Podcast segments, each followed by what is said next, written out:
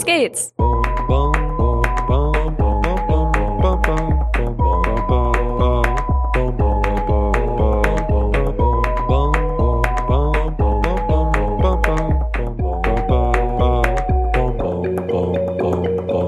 Clitoria's Secrets.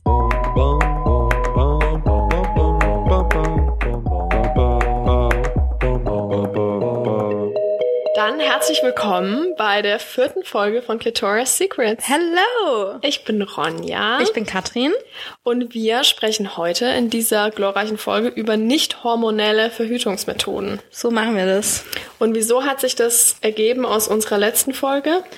Mmh, wieso hat sich das ergeben aus unserer letzten Folge, kann ich gar nicht so genau sagen. Aber warum hat sich es überhaupt ergeben? Weil es einfach ein Riesenthema ist. Auch für alle Altersklassen und aber auch insgesamt aktuell, weil aus irgendeinem Grund, den ich noch nicht so ganz verstanden habe, gibt es gerade einen Trend, der weggeht von hormonellen Verhütungsmethoden. Also so die klassische Pille. Da gibt es so eine richtige Bewegung an junge Frauen, die das voll zelebrieren, Pille abzusetzen und äh, antihormonell zu verhüten. Und deswegen haben wir uns gedacht, es macht irgendwie auch Sinn, das thematisch zu trennen und heute über die nicht hormonellen Verhütungsmethoden zu sprechen und dann in der nächsten Folge ähm, über Pille und Co. Das heißt, wir machen jetzt genau heute die nicht hormonelle Folge und dann hängen wir noch in einen Teil 2 hinterher, wo wir dann über die hormonellen Verhütungsmethoden reden. Genau. Haben wir denn, ich würde ganz gerne mal am Anfang nochmal drüber sprechen, ob wir nochmal irgendwas von der letzten Folge aufzuarbeiten haben, weil wir waren ja danach schon irgendwie relativ zufrieden, aber hatten auch das Gefühl, dass wir bisschen wenig über vielleicht Unregelmäßigkeiten des Zykluses gesprochen haben und Ja. hätten da nochmal tiefer drauf eingehen können. Ich glaube, also ich war eigentlich nicht so zufrieden, weil das einfach so ein riesen Themenkomplex ist und ich danach das Gefühl hatte, wir haben irgendwie gar nicht alles abgedeckt und alles, was ähm, auch normal ist, aber so von der Standardnorm des Zyklus eben abweicht, zu beschreiben, was ist da irgendwie okay und was könnte dann doch auch schon krankhaft sein und so. Ähm, aber vielleicht können wir das irgendwann anders mal noch aufgreifen. Das würde ich auch sagen. Ich glaube, wir sind einfach ziemlich zielstrebig durch den Zyklus und den Ablauf quasi Gehetzt. dieser. Genau, sind wir ein bisschen durchgehetzt. Aber letztendlich hätten wir es auch nicht mehr richtig ausbreiten können an der einen oder anderen Stelle. Ja. Deswegen glaube ich, ist das schon in Ordnung. Und ich finde es auch cool, dass wir vielleicht irgendwann mit nochmal anderen Inputs jetzt über die Zeit, in der wir andere Folgen machen, dann vielleicht einfach nochmal auf das Thema zurückkommen können. Ja, das stimmt. Wir haben aber auch schon, das muss, muss ich jetzt irgendwie an der Stelle sagen, dass wir das ein bisschen verbummelt haben, äh, schon in der ersten Folge, glaube ich, angekündigt, dass wir Bilder auf unserer Homepage stellen, äh, die auch glaube ich, total wichtig sind, um zu verstehen, weil das hier ein Audiopodcast ist und wir reden ja über Themen, wo es, glaube ich, manchmal helfen würde, sie zu visualisieren, also sie auch anschauen zu können.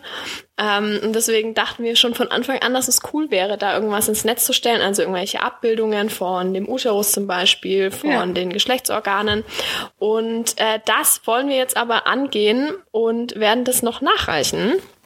Und die liebe Katrin hat sich bereit erklärt, ihr medizinisches Wissen zur Verfügung zu stellen und ihre künstlerischen Ja, Kenntnisse genau. und Fähigkeiten. Nicht. Und deswegen könnt ihr auf jeden Fall erwarten, dass da bald noch was kommen wird. Also immer auf www.clitorissecrets.de gehen, ähm, weil auch unser lieber Grafikerfreund, äh, der Olli Köbler, der an dieser Stelle nochmal dankenswert erwähnt werden soll, uns dabei helfen wird, genau da irgendwie was Schönes bei uns auf die Homepage zu stellen. Mhm. Und kleiner Fun Fact. Wir haben gerade schon die ersten äh, Entwürfe, die auf der Homepage landen sollen, an den Olli geschickt. Und dann habe ich da den Uterus gezeichnet mit den Eierstöcken. Und die haben anatomisch auf meinem Bild keine Verbindung. Und dann war direkt die Frage, wie jetzt? Hängen die Eier gar nicht an der, äh, an der Tube, also an dem Eileiter dran?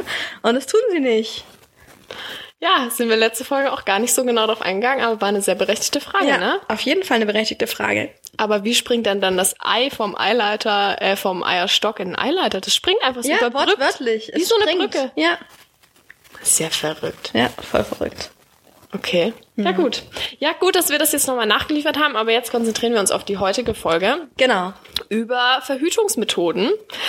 Mich würde an der Stelle persönlich interessieren, mit wie vielen Verhütungsmethoden du schon in Kontakt gekommen bist. Also ich persönlich. Ja, du persönlich. Ähm, da brauche ich gar nicht lange überlegen. Es sind, glaube ich, nur zwei tatsächlich. Nämlich natürlich mit dem Kondom, mit dem äh, jeder, der Sex hat, hoffentlich schon Kontakt hatte. Und ähm, mit der Pille. Also Okay. mit der Hormonpille, ja. Ich hätte dich sogar gar nicht gefragt, was es für welche gewesen sind, aber es ist nett, dass du es direkt gesagt hast. Was ist für, was wie? Hä? Also welche, welche Methoden es tatsächlich gewesen Ach so, ja, nee, es, äh, die zwei sind es gewesen und auch sind es auch immer noch, ja. sind. Okay. Ich glaube, bei mir waren es jetzt ein paar mehr. Rede mal, um es zu überbrücken, weil dann kann ich kurz nachzählen. Warte mal. Eins, zwei, drei, vier. Vier, glaube ich. Ja, können wir vielleicht später noch erfahren, was du da für Erlebnisse damit hattest. Ja, aber glaubst du, was ist mehr der Durchschnitt? Also tendenziell mehr als zwei? Hm, zwei bis drei, würde ich sagen. Also in unserem Alter, ja. Ja. Wenn du anfängst mit, mit äh, deiner Sexualität, dann ist das ja in erster Linie schon das Kondom und vielleicht mal noch die Pille. Das ist so die große Masse, würde ich sagen. Ja. Ja. Ähm, du hast ja vorhin schon ein bisschen angeteasert, wir sprechen heute über nicht-hormonelle und ähm, du meintest irgendwie auch schon, dass es ein Trend ist zurzeit. Das würde ich irgendwie auch so wahrnehmen, Mhm. Ja. dass irgendwie immer mehr Leute, auch je älter sie werden, ich sage jetzt mal vielleicht so ab dem Anfang 20, Mitte Mit- 20, ja, Mitte, genau, macht man 20, sich irgendwie ja. verstärkt darüber Gedanken und äh, tendiert vielleicht auch zu nicht hormonellen Verhütungsmethoden. Gibt es noch irgendwelche anderen Gründe, wo du sagst, weswegen ist es irgendwie sinnvoll, das zu trennen von hormonellen und warum machen wir jetzt das in der ersten Folge? Ähm, ich glaube, weil die nicht hormonellen, also in erster Linie auch das Kondom, das sind, womit man als allererstes, wenn es ums Thema Sexualität geht, in Berührung kommt. Und ähm, natürlich auch die nicht hormonellen deshalb so wichtig sind, weil sie eben vor, also speziell das Kondom, vor Geschlechtskrankheiten schützen. Also wenn wir von Verhütung sprechen, dann sprechen wir ja immer von Schwangerschaftsverhütung auf der einen Seite, aber auch eben Krankheiten verhüten. Und da ist eben das Kondom ähm, an erster Stelle. Und deswegen denke ich, ist es so wichtig, das vorab zu besprechen. Ja. Okay, mh, wir haben überlegt, ob wir euch so eine Art Gliederung geben. Ähm, das wäre auch cool, wenn ihr uns da Rückmeldung geben könnt, ob ihr irgendwie mehr Struktur bräuchtet, auch in Form von Kapitelmarken, was irgendwie im Podcast euch mehr, mehr strukturiert und ihr direkt zu den Themen hinspringen könnt, die euch interessieren. Aber mh, was sind denn jetzt heute die Verhütungsmethoden, über die wir reden werden? Mm, Also ich glaube, es macht Sinn, es so ein bisschen einzuteilen, ähm, so wie es auch medizinisch einfach eingeteilt wird, nämlich in die Barriere, sogenannten Barrieremethoden, ja, also die, die quasi mechanisch verhindern, dass äh, die Spermien zum Eileiter vordringen können, so. Und da eben Kondom, dann das Kondom für die Frau, Diaphragma werden wir besprechen. Und dann auf der anderen Seite die sogenannten Verhaltensmethoden, also solche Dinge wie Temperatur messen, Cervixschleim äh, sich anschauen und so Geschichten werden wir besprechen. Und ähm, Kupferspirale und Kupferkette. Das sind ganz wichtige Punkte. Okay, bevor wir einsteigen, würde ich ganz gerne mal wissen, was du denn davon hältst, dass so viele junge Frauen oder auch ältere Frauen, sicherlich wie viele Männer, sich denn als allererstes, wenn es um Verhütungsfragen geht, im Internet informieren über das Thema. Findest du, dass da auch viel Wahres zu finden ist? Also es kommt natürlich, das ist, das ist immer ein zweischneidiges Schwert mit dem Internet, egal ob man sich da jetzt über Verhütung informiert oder über Krankheiten. Ähm, ich denke, man muss einfach wissen, wo man suchen muss. Und ich weiß auch gar nicht, ob das so das Erste ist, was man macht, das zu googeln irgendwie als junger Mensch. Oder ob man nicht vielleicht doch irgendwie das über die Peer Group, über einen Freundeskreis da die Infos sich zieht oder vielleicht doch über so, ich weiß gar nicht, sind so Zeitschriften wie die Bravo noch aktuell? Kein Ich Plan. glaube nicht. Ja, okay. Aber vielleicht gibt es da irgendwelche anderen jetzt heutzutage, keine Ahnung. Und irgendwie Aufklärung in der Schule oder Eltern oder so. Vielleicht macht das am Anfang schon doch noch mehr aus als. Also ich kann mir das nicht so richtig vorstellen, dass du dich da als 14-, 15-Jähriger hinhockst und erstmal über Verhütungsmethoden googelst. Aber glaubst du denn nicht, dass wahrscheinlicher ist, dass man erstmal einen Computer anschmeißt oder in seinem Smartphone irgendwas eintippt, als die Mutter ja, oder den Vater? Wahrscheinlich zu schon. Ich bin einfach nicht mehr zeitgemäß. ähm, ähm, wahrscheinlich hast du es vergleicht. Ja, und was halte ich davon? Also das muss man halt differenziert betrachten. Wenn man das auf ähm, wirklich professionell geführten Seiten macht, wie zum Beispiel Pro Familia, ähm, dann kann es durchaus Sinn machen, sich dazu informieren. Und ähm, die strukturieren das ja heute auch schon so, dass das einfach Spaß macht, sich da ein bisschen was durchzulesen und ähm, das jetzt nicht hier so reine Faktenaneinanderreihung ist. Und davon abzutrennen ist, denke ich, diese ganzen Geschichten von Austausch in Foren und so Einzelerfahrungsberichte. Weil nur wenn einer eine schlechte Erfahrung mit einer Verhütungsmethode gemacht hat, muss es nicht direkt heißen, dass es auf einen selbst auch so zutreffen wird. Ja, also ich habe mich nämlich im äh, Zuge der Recherche dieser Sendung mal ins Internet gestürzt und einfach mich mal ein bisschen durchgelesen.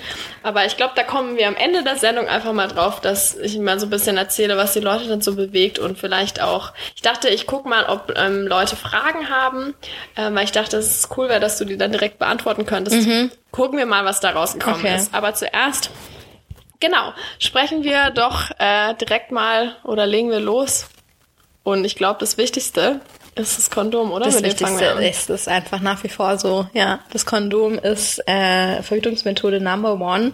Ähm, leicht zugänglich irgendwie. Du kannst es dir überall kaufen, ob jetzt in der Drogerie, unter die anderen Einkäufe geschmuggelt oder ähm, irgendwie in der Apotheke oder auf dem Kneipenklo.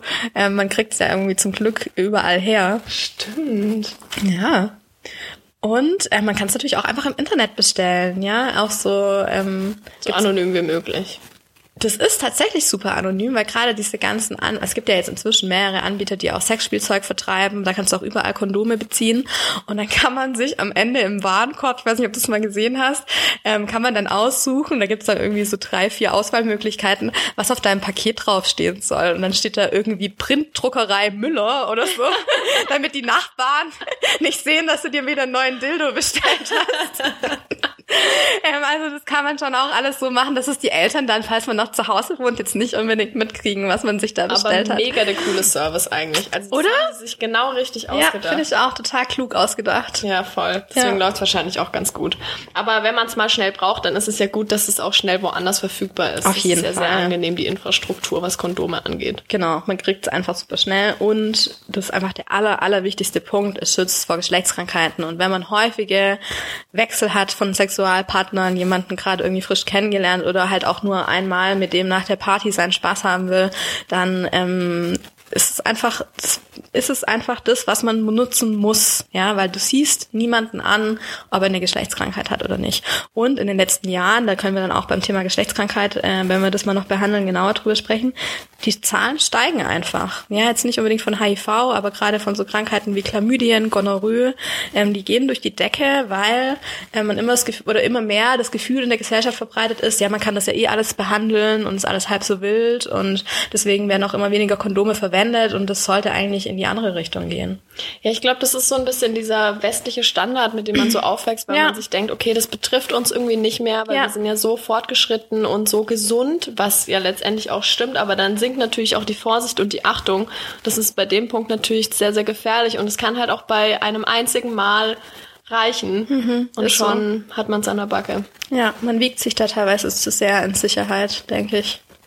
Und da muss man dann halt irgendwie auch sagen, dass es natürlich vielleicht irgendwann was unterbricht, was ohne Kondom noch spaßiger gewesen wäre, aber letztendlich kann man es schon auch vertreten. Ne? Ist jetzt nicht so, dass es ähm, so der krasse Einbruch wäre und Gut, das wird, glaube ich, total unterschiedlich empfunden.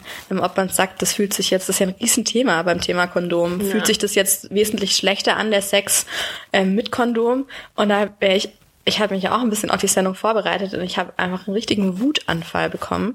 weil das war ganz schlimm. Ich habe ähm, in einem es ist ein medizinisches Buch, ja, über Gynäkologie und Geburtshilfe ähm, an der UL. Und das ist ein professionelles Buch, das nutzt man zur Vorbereitung auf den Facharzt und so weiter. Und dann lese ich da zum Thema Kondom nach, was die da so dazu zu erzählen haben. Und dann steht da doch ernsthaft drin, als Nachteil wird es aufgeführt, vermindert die Empfindung für den Mann. okay. Und ich denke mir so, ja, okay, und was mit der Frau irgendwie? Darf die auch Spaß haben und es dann vielleicht als weniger gut empfinden? Oder also, ich, also was soll das denn? Ja, Hab mich richtig aufgeregt. richtig. Ja, stimmt auch. Und ähm, gut, wie sehr man den Unterschied jetzt empfindet, ich empfinde den zum Beispiel als sehr stark. Ähm, und natürlich hat man dann mehr Lust, äh, das Kondom einfach wegzulassen, aber vernünftig bleiben. Ich glaube, das ist da die Devise einfach. Ich glaube auch, das ist die, größte Herausforderung, dieses den Kopf angeschaltet lassen Ja, und sich nicht komplett irgendwie treiben zu lassen. ja, auf jeden Fall. Na. Okay, jetzt sind wir so ein bisschen schon bei Vor- und Nachteilen. Mhm. Sollen wir erstmal drüber reden, wie man das Kondom eigentlich verwendet? Ja. Findest du es wichtig, dass Ich finde es voll wichtig und ich finde auch voll wichtig, sich da Gedanken drüber zu machen, bevor man das das erste Mal verwendet. Ja. ja das sollte einfach jeder ähm, wissen, ähm, wie man es anwenden muss. Und jeder meint nicht nur jeder äh, Penisträger? Ja, natürlich nicht nur jeder Penisträger. Ja, also Mann wie Frau einfach sollten sich damit auseinandersetzen. Wobei ich denke, das ist schon auch in den allermeisten Fällen tatsächlich Teil vom Aufklärungsunterricht irgendwie, dass man das doch irgendwie mitkriegt, wie man so ein Kondom jetzt richtig zu verwenden Wenn man nicht zufällig krank ist, was ich irgendwann mal erzählt habe, dass ich leider an diesem Tag nicht anwesend sein konnte. Als ihr die Kondome über die Gurken gezogen Ich habt. weiß ja nicht, was da passiert ist. Und ich glaube nicht, dass irgendwelche Leute in dem Alter so froh waren, mir das danach noch zu erzählen, Ja, was da okay. eigentlich genau passiert ist. Na gut, ist auch nachvollziehbar. Aber auch so kann man sich ja, Ja. damit beschäftigen. Und es ist ja auch kein, also keine Unmöglichkeit, dieses Kondom richtig zu benutzen. Nee, also es fängt ja schon an, das fängt ja schon vor der Benutzung eigentlich an, gell? Das fängt ja schon an bei der Lagerung von Genau. diesem Ding, ja. Wenn du das dann halt dir irgendwie mit 14 kaufst, weil du denkst, du reißt jetzt hier bald eine auf und dann hast du das bis 19 in deinem Portemonnaie, in deinem Portemonnaie rumfahren, dann ist halt nicht mehr das Allerfreshste, ja. Da fängt schon damit an, dass dann halt einfach äh, der Das Mindesthaltbarkeitsdatum. ja, das Mindesthaltbarkeitsdatum ist verstrichen, genau. Und durch diese ständige Reibung da in deiner Hosentasche oder wo auch immer du das aufbewahrst, ähm, verliert es einfach auch an Qualität und Struktur und wird brüchig und damit halt auch einfach nicht mehr sicher. Ja. Weil also eigentlich immer Haltbarkeitsdatum checken. Auf jeden Fall Haltbarkeitsdatum checken und es gibt auch zwei Dinge, die auf die man noch achten sollte. Das das sogenannte CE-Siegel, das auf so einem Kondom drauf ist. Ähm, eigentlich dürfen Kondome ohne CE-Siegel gar nicht mehr verkauft werden. Habe ich auch sofort im Kopf. Ich weiß sofort direkt, wie das aussieht. Ist ganz spannend, ja. ja. Ja, das gibt's auch auf anderen Produkten. Ja.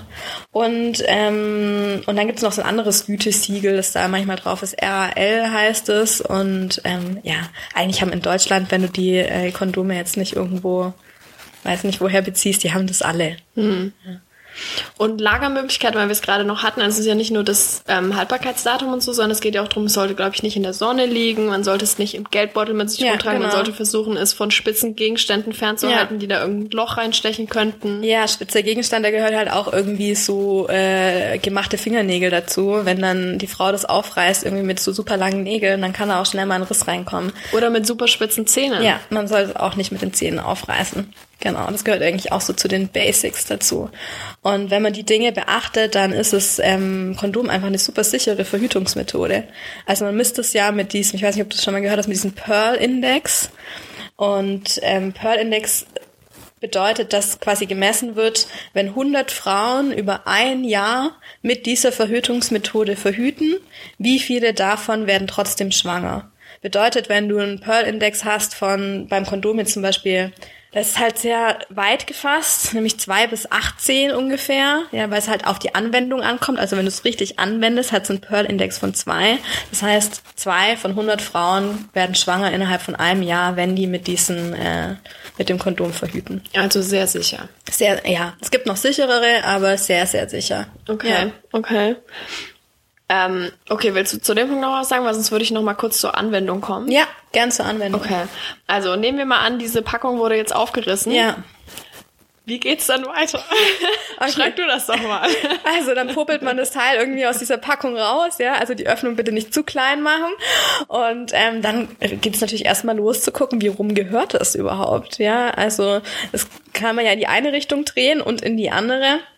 Und ähm, da muss man einfach schauen, dass dieser Ring, wenn das eben noch nicht abgerollt ist, das Kondom, so ist, dass ähm, da keine Gummischicht mehr drüber ist. Also dass der quasi frei liegt und man dann sieht, dass man es nach unten abrollen kann.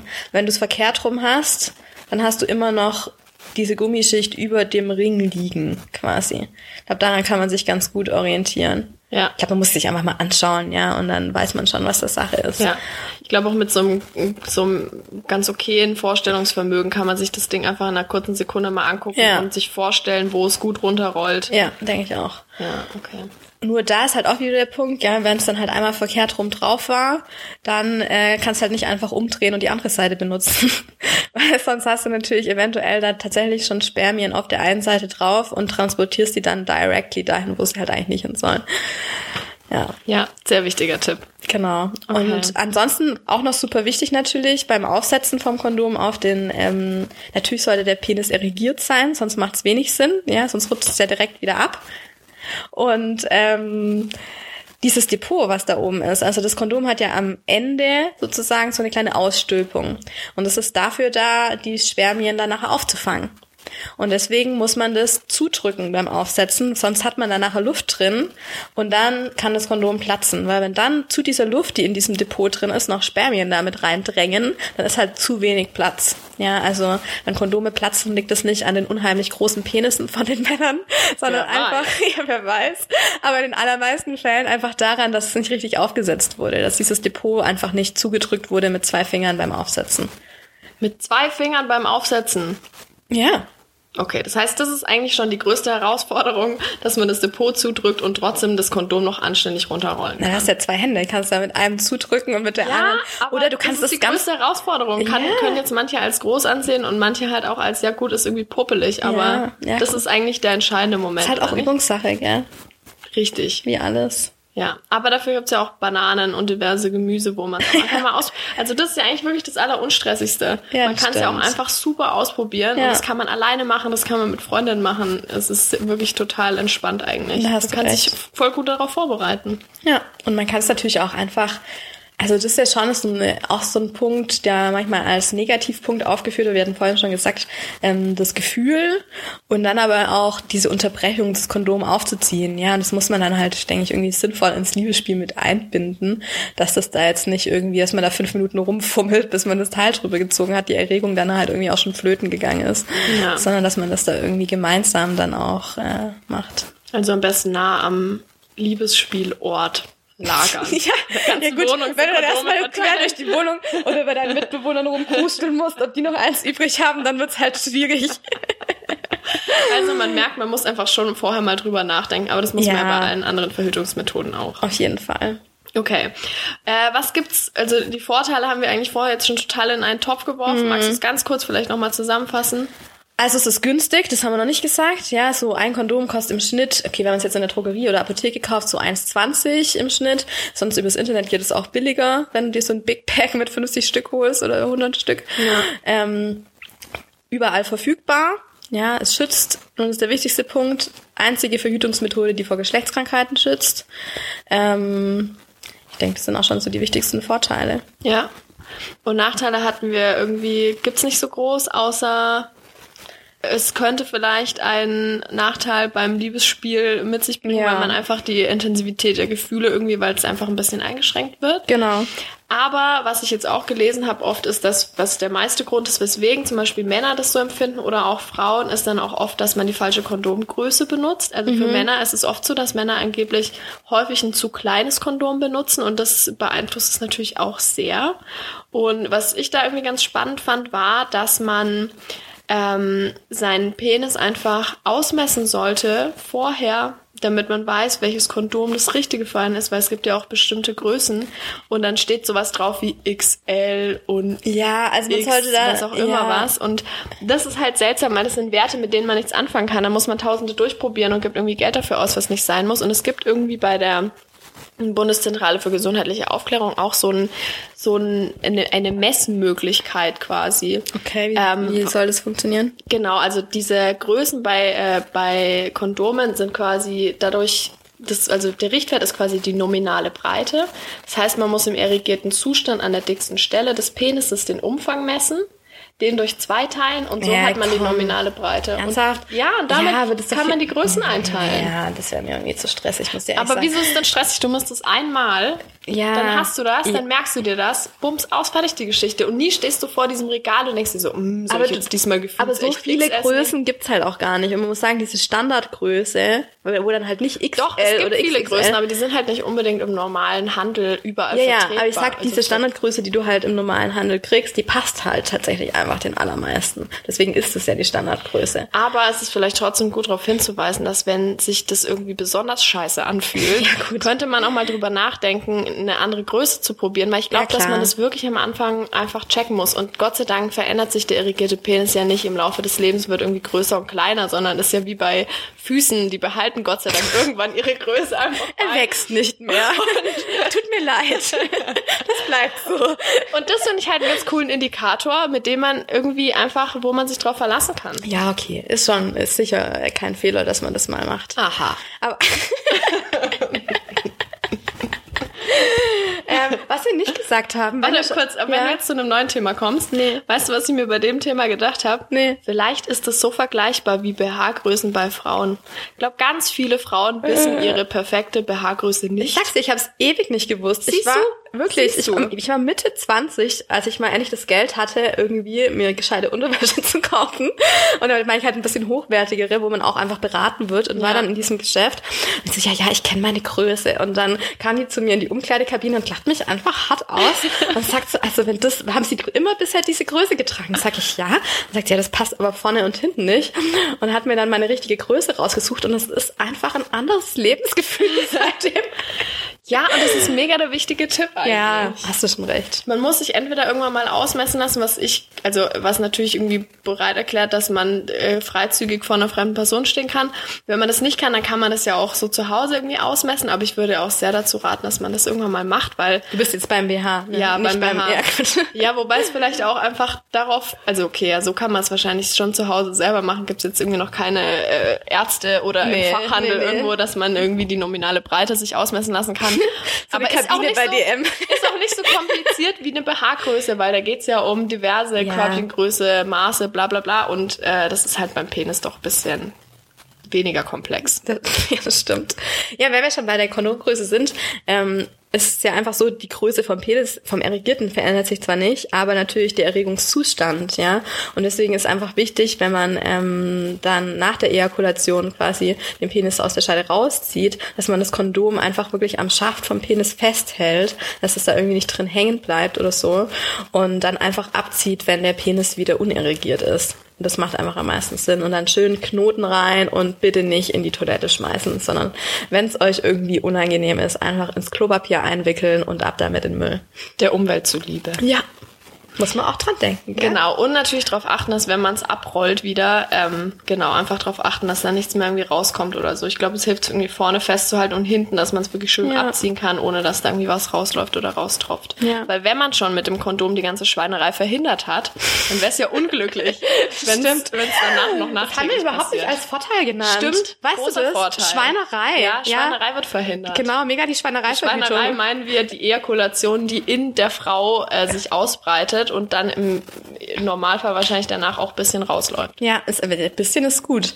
Ich muss dir ganz ehrlich sagen, als ich die ersten äh, Sexualkontakte hatte, ich war da nicht drauf vorbereitet. Guck mal, wie unaufgeklärt ich war. Ich war nicht darauf vorbereitet, dass das, was da reinkommt, ja, dass das irgendwie natürlich auch wieder raus muss. Ja, voll. Und dass das dann einfach irgendwann rausläuft, das Sperma, ja, aus mir irgendwie. Ja. Und ähm, da war ich schon ganz schön erstaunt drüber. Ich glaube, das ist für einige Frauen auch ein Grund, weswegen sie das Kondom bevorzugen, weil man einfach keine Lust hat, was ich auch nachvollziehen kann. Ja, wobei das natürlich schon auch eine gewisse Art von Erregung sein kann, zu wissen, dass irgendwie das Sperma von dem Partner dann in einem ist irgendwie. Also, Ja. Ja. Die beiden Seiten gibt's halt wahrscheinlich und wahrscheinlich noch viele andere Gründe auch.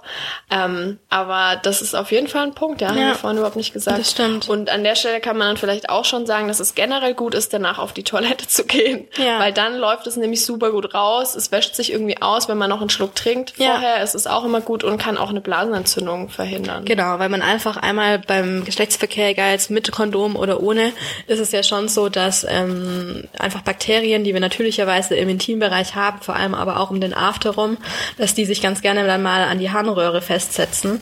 Und wenn man dann einfach einmal nach dem Geschlechtsverkehr kurz auf Toilette geht, einmal die Blase leer macht, dann werden die da einfach rausgespült und weg von der Harnröhre. Und das ist einfach eine schöne Prävention äh, von Harnwegsinfekten. Deswegen ist es immer, immer ganz ratsam. Ja. Auch wenn es natürlich, wenn man danach dann Lust hat, liegen zu bleiben und nicht jetzt aufzustehen, sondern irgendwie einfach den Moment noch zu genießen. Es muss ja auch nicht direkt sein, aber so in der nächsten halben Stunde nach dem Geschlechtsverkehr sollte man da schon einmal kurz auf die Toilette gehen.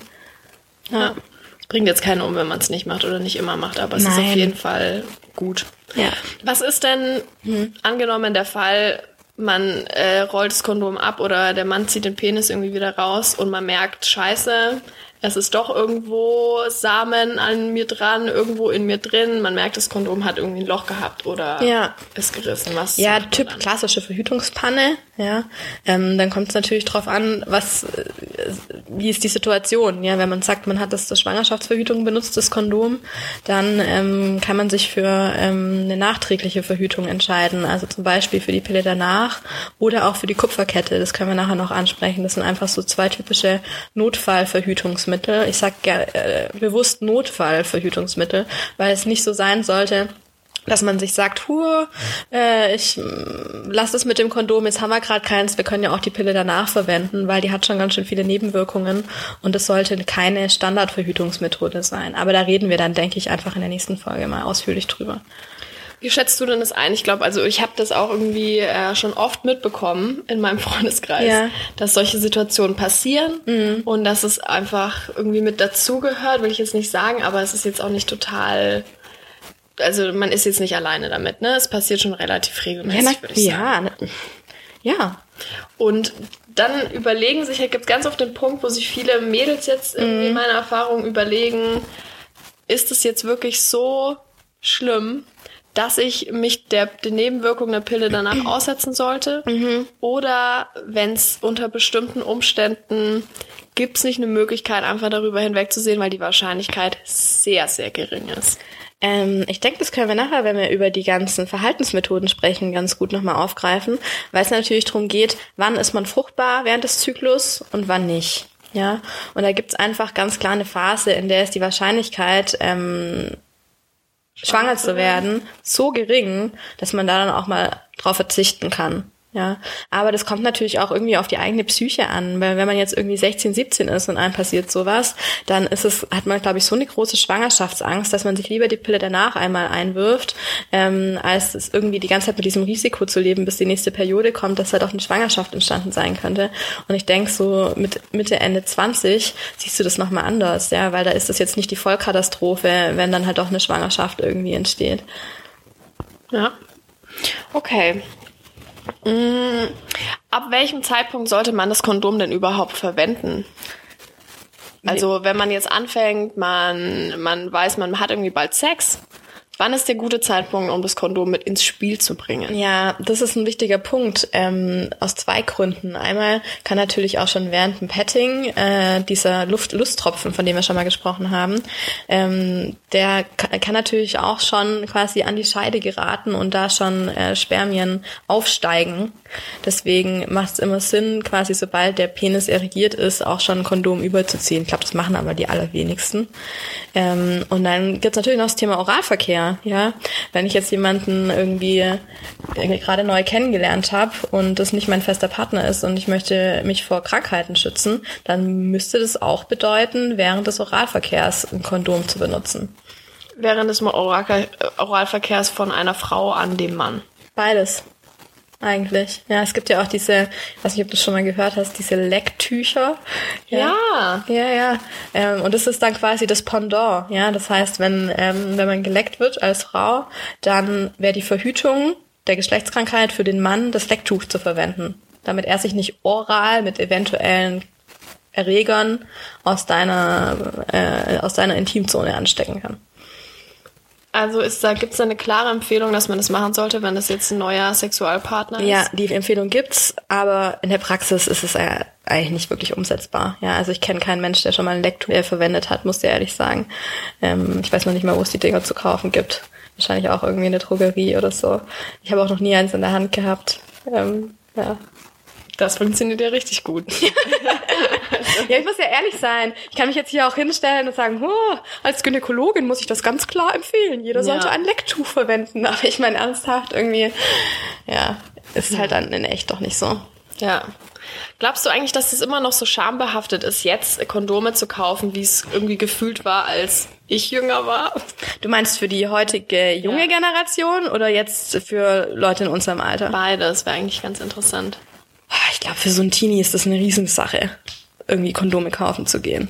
So, ich glaube, da nimmt man sich tendenziell jemand mit, irgendwie eine Freundin oder so und kauft noch ganz viele anderen Krusch, damit es irgendwie bloß nicht auffällt. Ähm, Und ich, in unserem Alter finde ich das überhaupt kein Thema mehr. Also, ich finde auch immer, es ist interessant, wenn du dann in der Drogerie stehst und dann stehen solche Pärchen ganz verstohlen vor, vor der äh, Kondomecke, weil da gibt's ja inzwischen auch irgendwie Kleidgel und auch so kleine Sexspielzeuge und so zu kaufen. Und dann ähm, schämen die sich mehr davor zu stehen. Also man, man, man entwickelt so eine Fremdscham, weil man denen zuguckt, wie sehr sie sich schämen, da jetzt Kondome zu kaufen. Das gibt es ja. schon noch, denke ich. Ja. ist irgendwie auch seltsam, weil man irgendwie weiß, dass irgendwie alle Menschen oder die meisten Menschen, die man kennt, um einen herum äh, sexuell aktiv sind. Ja.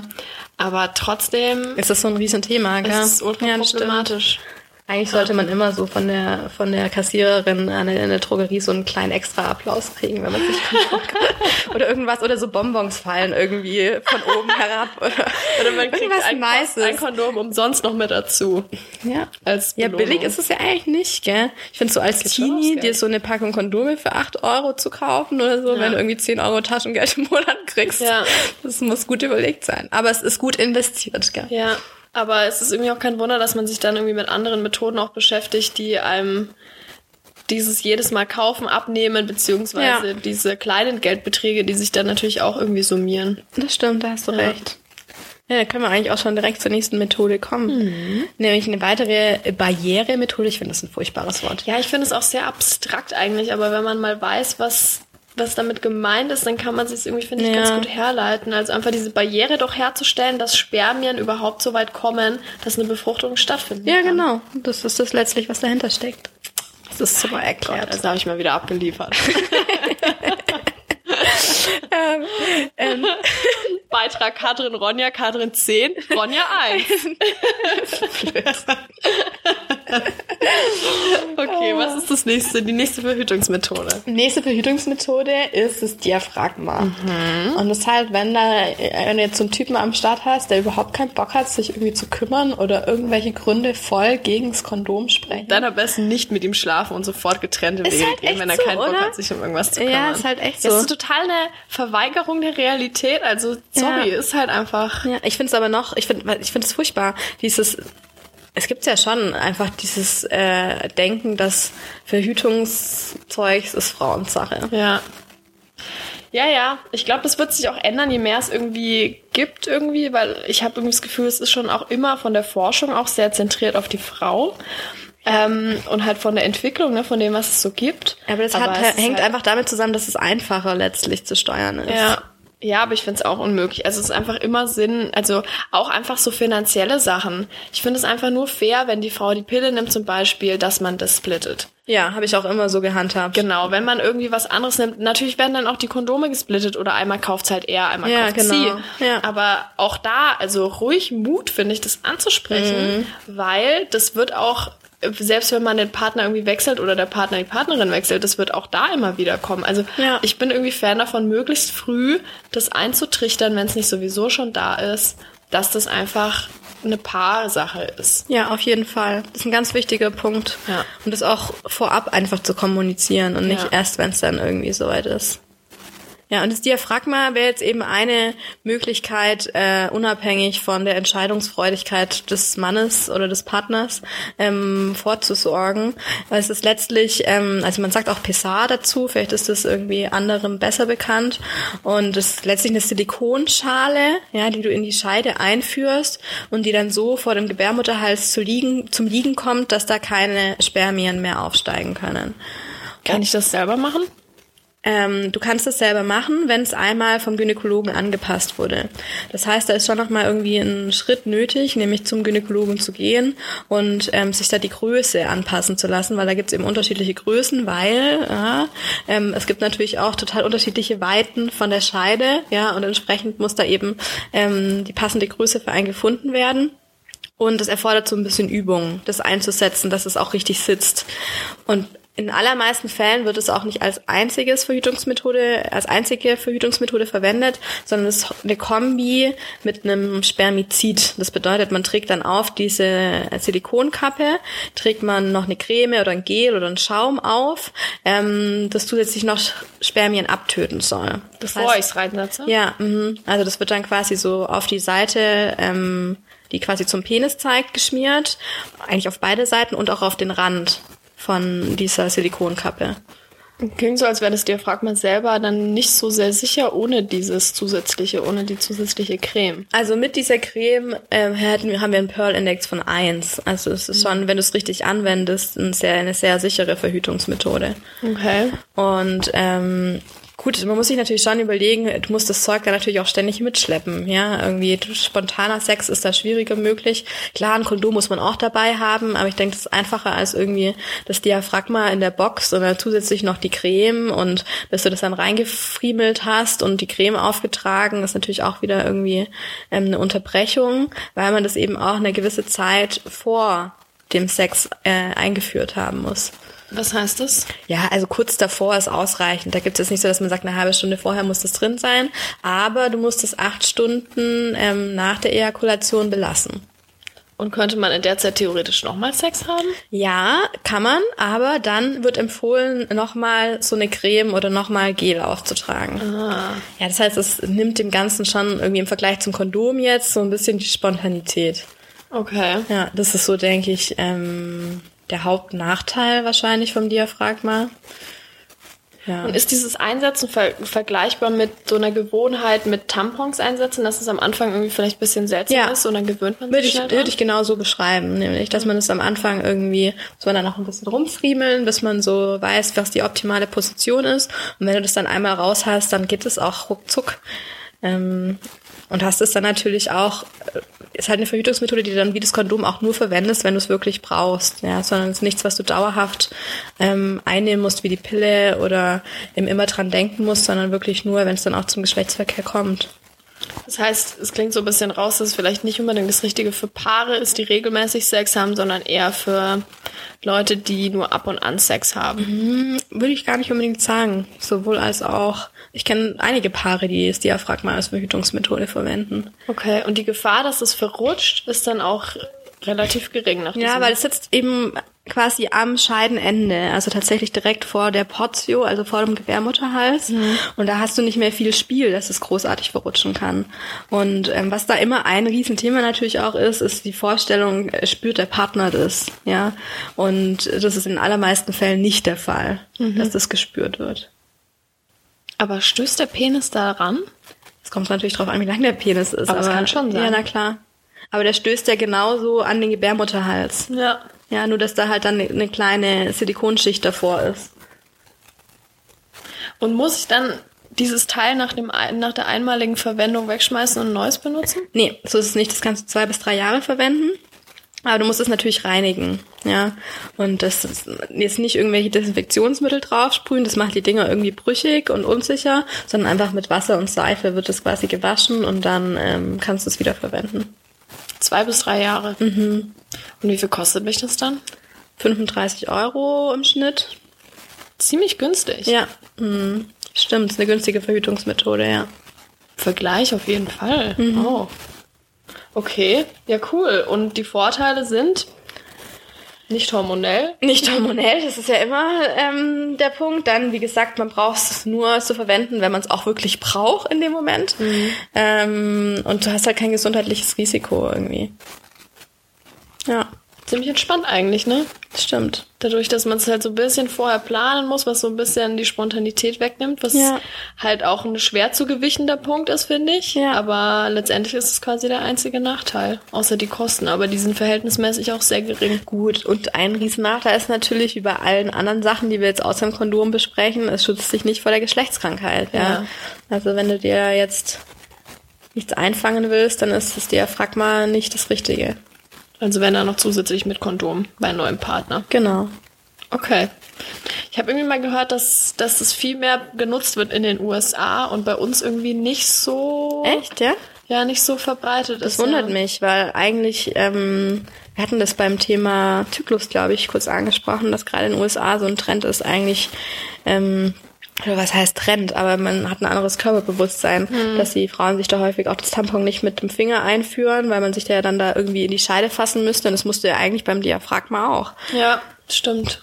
Bisschen gegenläufig. Ja, Ha ja, die USA ist groß, ne? Es gibt viele Leute, die da wohnen.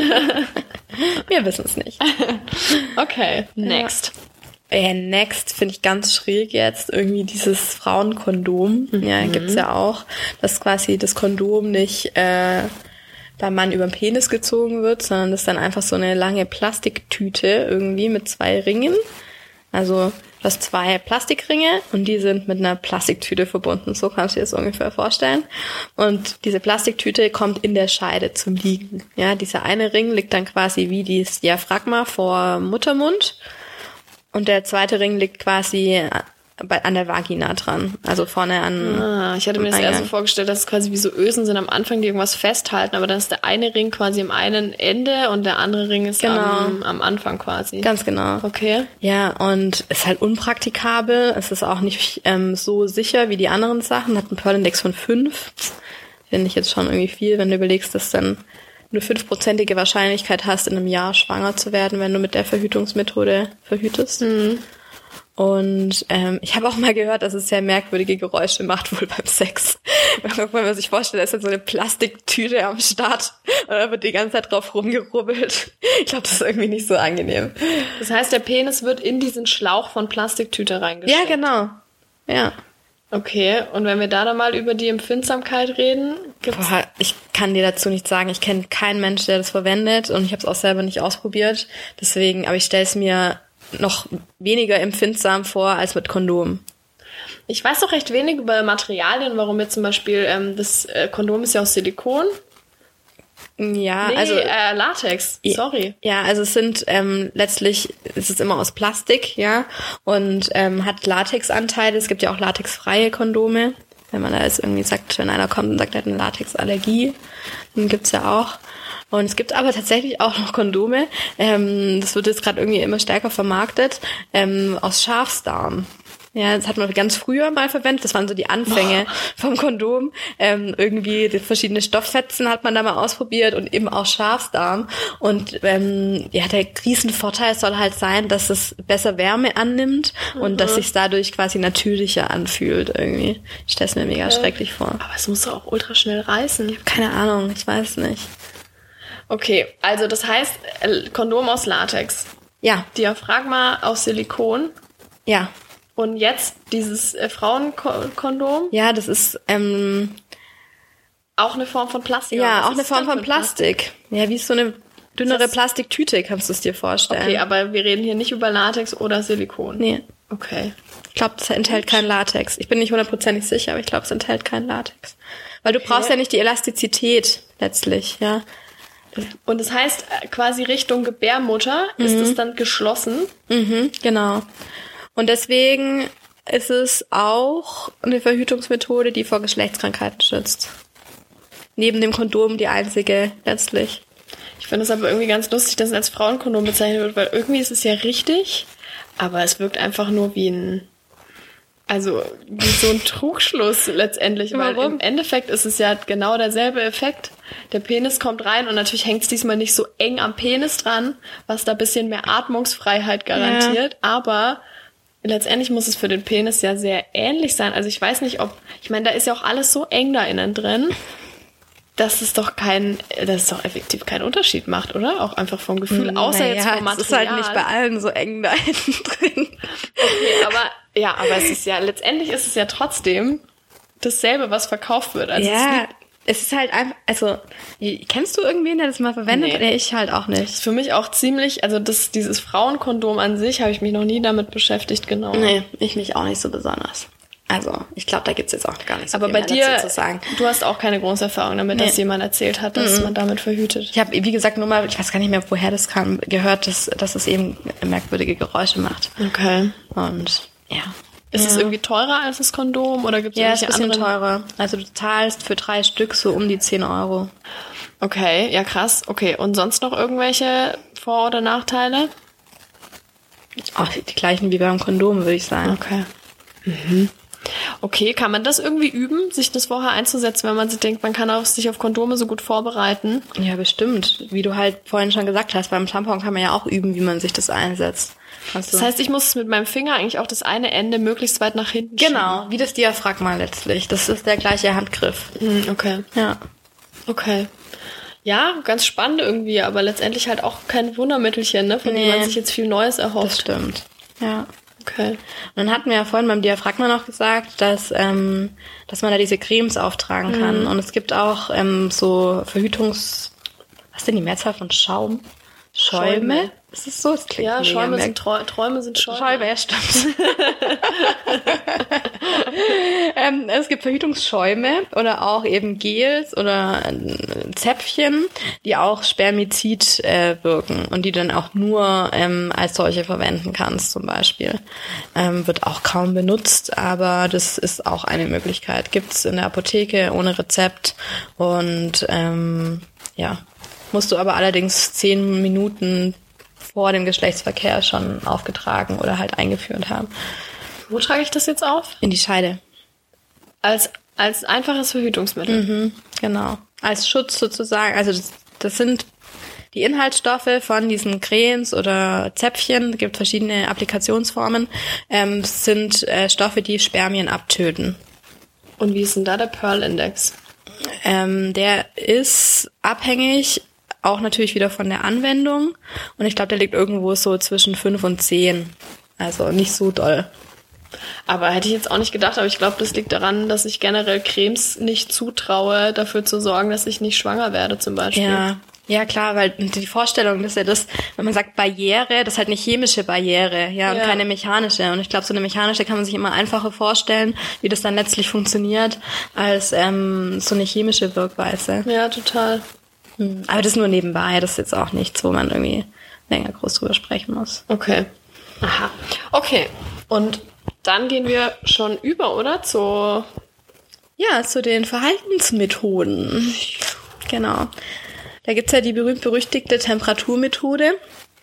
die ja ein Teil ist der natürlichen Familienplanung. Sehe ich das richtig? Ja, auch, genau, weil was du letztlich damit machst, ist nämlich zu schauen, wann sind meine fruchtbaren und wann sind meine unfruchtbaren Tage. Und da gibt's eben Frauen, die nutzen es, um zu sehen, wann sind meine unfruchtbaren Tage, also wann kann ich Geschlechtsverkehr haben, ohne schwanger zu werden.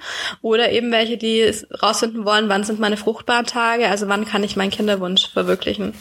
Und das geht schon alles, weil irgendwie taucht, äh, finde ich, überall dieser Begriff der NFP auf, also natürlicher Familienplanung. Und darunter fallen aber ja auch nochmal verschiedene Formen der natürlichen Verhütung, richtig? Oder was heißt, es ist ja auch nicht nur Verhütung, sondern es ist ja, damit kann ich auch gut planen, wann ich schwanger werden kann, wenn ich es denn möchte. Ja, das Also musst du schon unterscheiden. Also natürliche äh, Verhütungsmethoden und natürliche Familienplanung sind zwei Paar Schuhe. Okay. Ja. Ja. aber vielleicht können wir dann danach nochmal kurz drüber sprechen.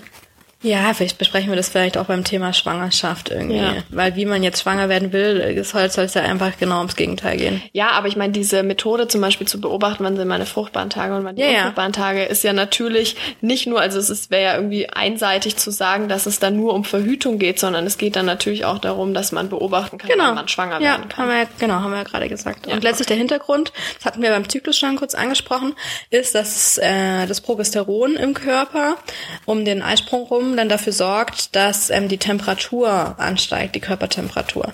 Das ist ganz gering, das sind irgendwie nur 0,2 bis 0,4 Grad Celsius. Aber das kann eben gemessen werden. Und davon abhängig machst du dann die Entscheidung, wann die Verhütungsmethode ausreicht, also wann quasi du sagen kannst, sind meine unfruchtbaren Tage und ich kann ungeschützten Verkehr haben, ähm, oder dass du dann eben entweder keinen Geschlechtsverkehr hast oder dann eben noch eine andere Verhütungsmethode zusätzlich verwenden musst.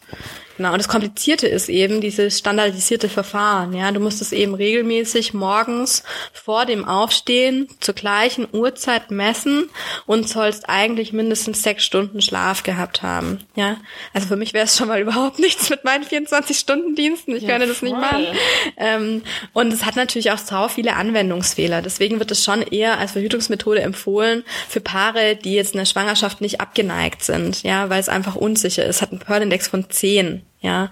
Also, das ist, ja. Okay. Ja, ich, ähm, ich muss schon auch sagen, dass ich eigentlich hauptsächlich Geschichten von Paaren gehört habe, die damit schwanger geworden Ja, ich auch. sind. ja.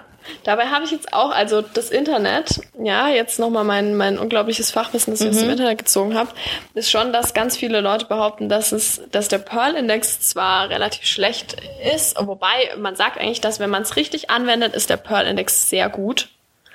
Was daran liegt, dass wenn man wirklich wahrscheinlich routiniert äh, das misst, äh, das irgendwie im Blick hat, seinen Körper gut kennt, dass es damit wohl sehr erfolgreich sein soll. Aber die Wahrscheinlichkeit, dass man halt mal irgendwie einen unregelmäßigen Tagesablauf hat, es nicht richtig misst, überhaupt nicht misst, was auch immer, dass das dann wahrscheinlich das Ganze zu einer eher unsicheren Sache macht. Ja, das fängt ja allein schon damit an, dass du einen super regelmäßigen Zyklus haben musst, um das anwenden zu können. Ja. Also, und das haben ja die allerwenigsten Frauen, die nicht irgendwie hormonell verhüten. Ja, das heißt, du brauchst einen regelmäßigen Zyklus, du musst dich an diese standardisierte Messung halten und ähm, wenn du irgendwie einen fieberhaften Infekt hast oder ähm, mal weniger geschlafen als sonst, dann wird das direkt verfälscht. Aber dann kann man ja auch immer noch mit einer Barrieremethode verhüten. Ja klar, natürlich. Du kannst, ja, na klar, kannst zusätzlich irgendwas anderes nehmen. Okay. Und ähm, aber die meisten, die diese Temperaturmethode verwenden, haben die sich ja rausgesucht, weil die ähm, Nachteile von allen anderen Verhütungsmethoden für die Leute total überwiegen und die sagen, sie wollen was Alternatives haben und dann ist es natürlich nicht das Ziel an den Tagen, an denen dir die Temperaturmessung sagt, du musst irgendwie äh, anders verhüten, dann anders zu verhüten, sondern dann eher keinen Geschlechtsverkehr zu haben. Mhm. Und das finde ich ist für mich mit der größte Nachteil eigentlich an der Methode, dass du einfach für mich geht da die Spontanität im Sexualleben in meiner Vorstellung, ich habe es nie angewendet, total flöten. Weiß nicht, ich würde fast sagen, dass zum Beispiel jetzt in meinem Kopf macht es dir, frag mal, mehr Hemm Hemmung irgendwie ja. für Spontanität als das, weil wenn ich das mal gemacht habe, ich glaube, wenn sich das irgendwann mal einpendelt und man stelle sich jetzt vor, man hat einen normalen Job, wo man keine 24-Stunden-Schichten arbeiten muss und man ist auch irgendwie keine Studentin oder Student mehr oder irgendwie, selbst in der Ausbildung hat man ja schon geregelten Tagesablauf ja. und dann im Job ja, es in der Regel auch. Ja, komm, was ist das denn für ein Leben? Wenn du, na, ernsthaft, auch am Wochenende, du bist ja immer mal irgendwie auf einer Party ja, oder schon. irgendwo Aber eingeladen. Dann muss man vielleicht das Risiko eingehen und halt einfach sagen, okay, dann verhüte ich jetzt halt einfach immer mit Kondom, weil ich es nicht genau sagen kann. Aber ich glaube. Ja, dann brauchst du die Methode nicht verwenden, wenn du dann immer zusätzlich mit deinem Kondom verhütest. Ja, aber ja natürlich dann auch nur in einer gewissen Phase, wo es halt irgendwie ja. unsicher ist. Also ich weiß nicht, ich glaube, wenn man das, wenn man das so so eingetaktet hat, kann ich mir schon vorstellen, dass es die größtmöglichste Freiheit ist, weil man auf der einen Seite den Körper mega gut kennt, was ja. finde ich ein enormer Vorteil ist. Ja, das stimmt. Mm, auf der anderen Seite glaube ich, einfach sich dann auch mehr oder weniger darauf verlassen kann und dann ist es vielleicht. Ja, weiß nicht, ist schwierig. Ich kann es irgendwie auch nicht also, richtig Wie gesagt, du darfst halt oder? keine große Schwangerschaftsangst haben. Ja. Wenn für dich klar ist, dass du nicht schwanger werden willst, dann ist die Temperaturmethode nicht die richtige Verhütungsmethode für mhm. dich. Ich glaube, ja. das muss man schon nochmal ganz klar sagen. Ja. Und letztlich vom Ablauf her, das haben wir jetzt noch gar nicht gesagt, ist es eben so, dass du drei Tage hintereinander haben musst, an denen du diese höhere Körpertemperatur gemessen hast. So, dann bist du dir quasi sicher, okay, Eisprung hat stattgefunden. Ja, und ähm, anschließend ist dann die Zeit ab diesen drei Tagen, wenn die rum sind, bis zur nächsten Periode die Zeit, in der du nicht verhüten musst. Also die Zeit, in der du sicher nicht schwanger bist. Drei Tage also drei Tage hintereinander brauchst du die Temperaturerhöhung. Ah, ja. ja. Und dann nach Ablauf dieser drei Tage, an denen du diese Temperaturerhöhung hattest, bis zur nächsten Periode. Also wir befinden uns in der zweiten Hälfte des Zykluses. Zyklus sage ich jetzt auch schon, des Zyklus. Und, ähm, und da kannst du dann deinen Gelüsten frönen. Ohne weiter verhüten zu müssen. Genau. Okay. Ja, aber an sich ist es gut, dass es das, finde ich, gibt, weil es natürlich darauf basiert, dass Leute gebildet sind, irgendwie was ihren Körper angeht. Und das finde ich halt daran irgendwie so verlockend. Ja, das stimmt. Ja, es gibt sicher nochmal ein anderes Körpergefühl. Man achtet irgendwie anders auf sich und ähm, hat hat Vorteile, ist aber eben nicht für jeden das Richtige. Ja, und auch gerade da, wenn man nochmal irgendwie, also da klingt es irgendwie schon sehr danach, dass sich Frauen damit beschäftigen, mhm. weil es ihr Körper ist ja. und es darum geht, um ihren Zyklus irgendwie besser ja. kennenzulernen. Aber wenn man auch da den Partner mit einbezieht, ist es sicherlich auch ganz spannend, weil man irgendwie vielleicht auch beobachten kann, inwiefern sich so ähm, der Zyklus bei der Frau auswirkt auch, ne? Irgendwie ist es irgendwie, irgendwie normal, dass, dass man an dem Tag irgendwie sensibler reagiert auf bestimmte Dinge oder nicht. Ja. Es ist ja eigentlich äh, ganz spannend, weil es irgendwie alles viel transparenter wird.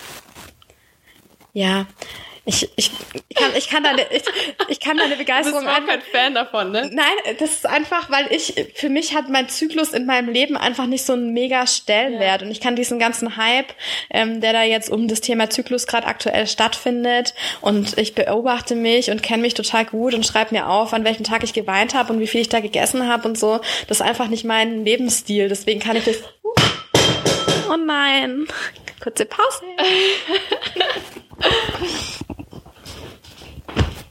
Jetzt müssen wir erstmal wieder einen Einstieg finden. Ich weiß überhaupt nicht, wie das möglich sein soll. Ah, das geht ganz easy.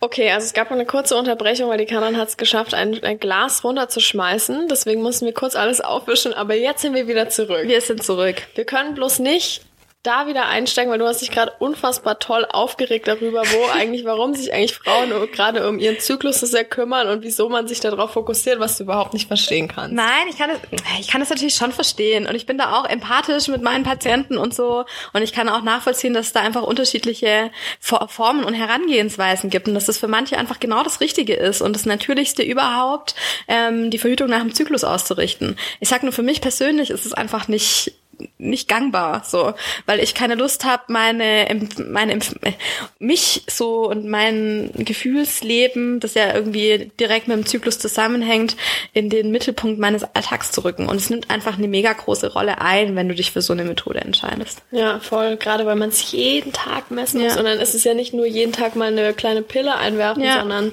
es ist ja wirklich eine extrem bewusste Auseinandersetzung. Ja, das stimmt. Genau. Ja.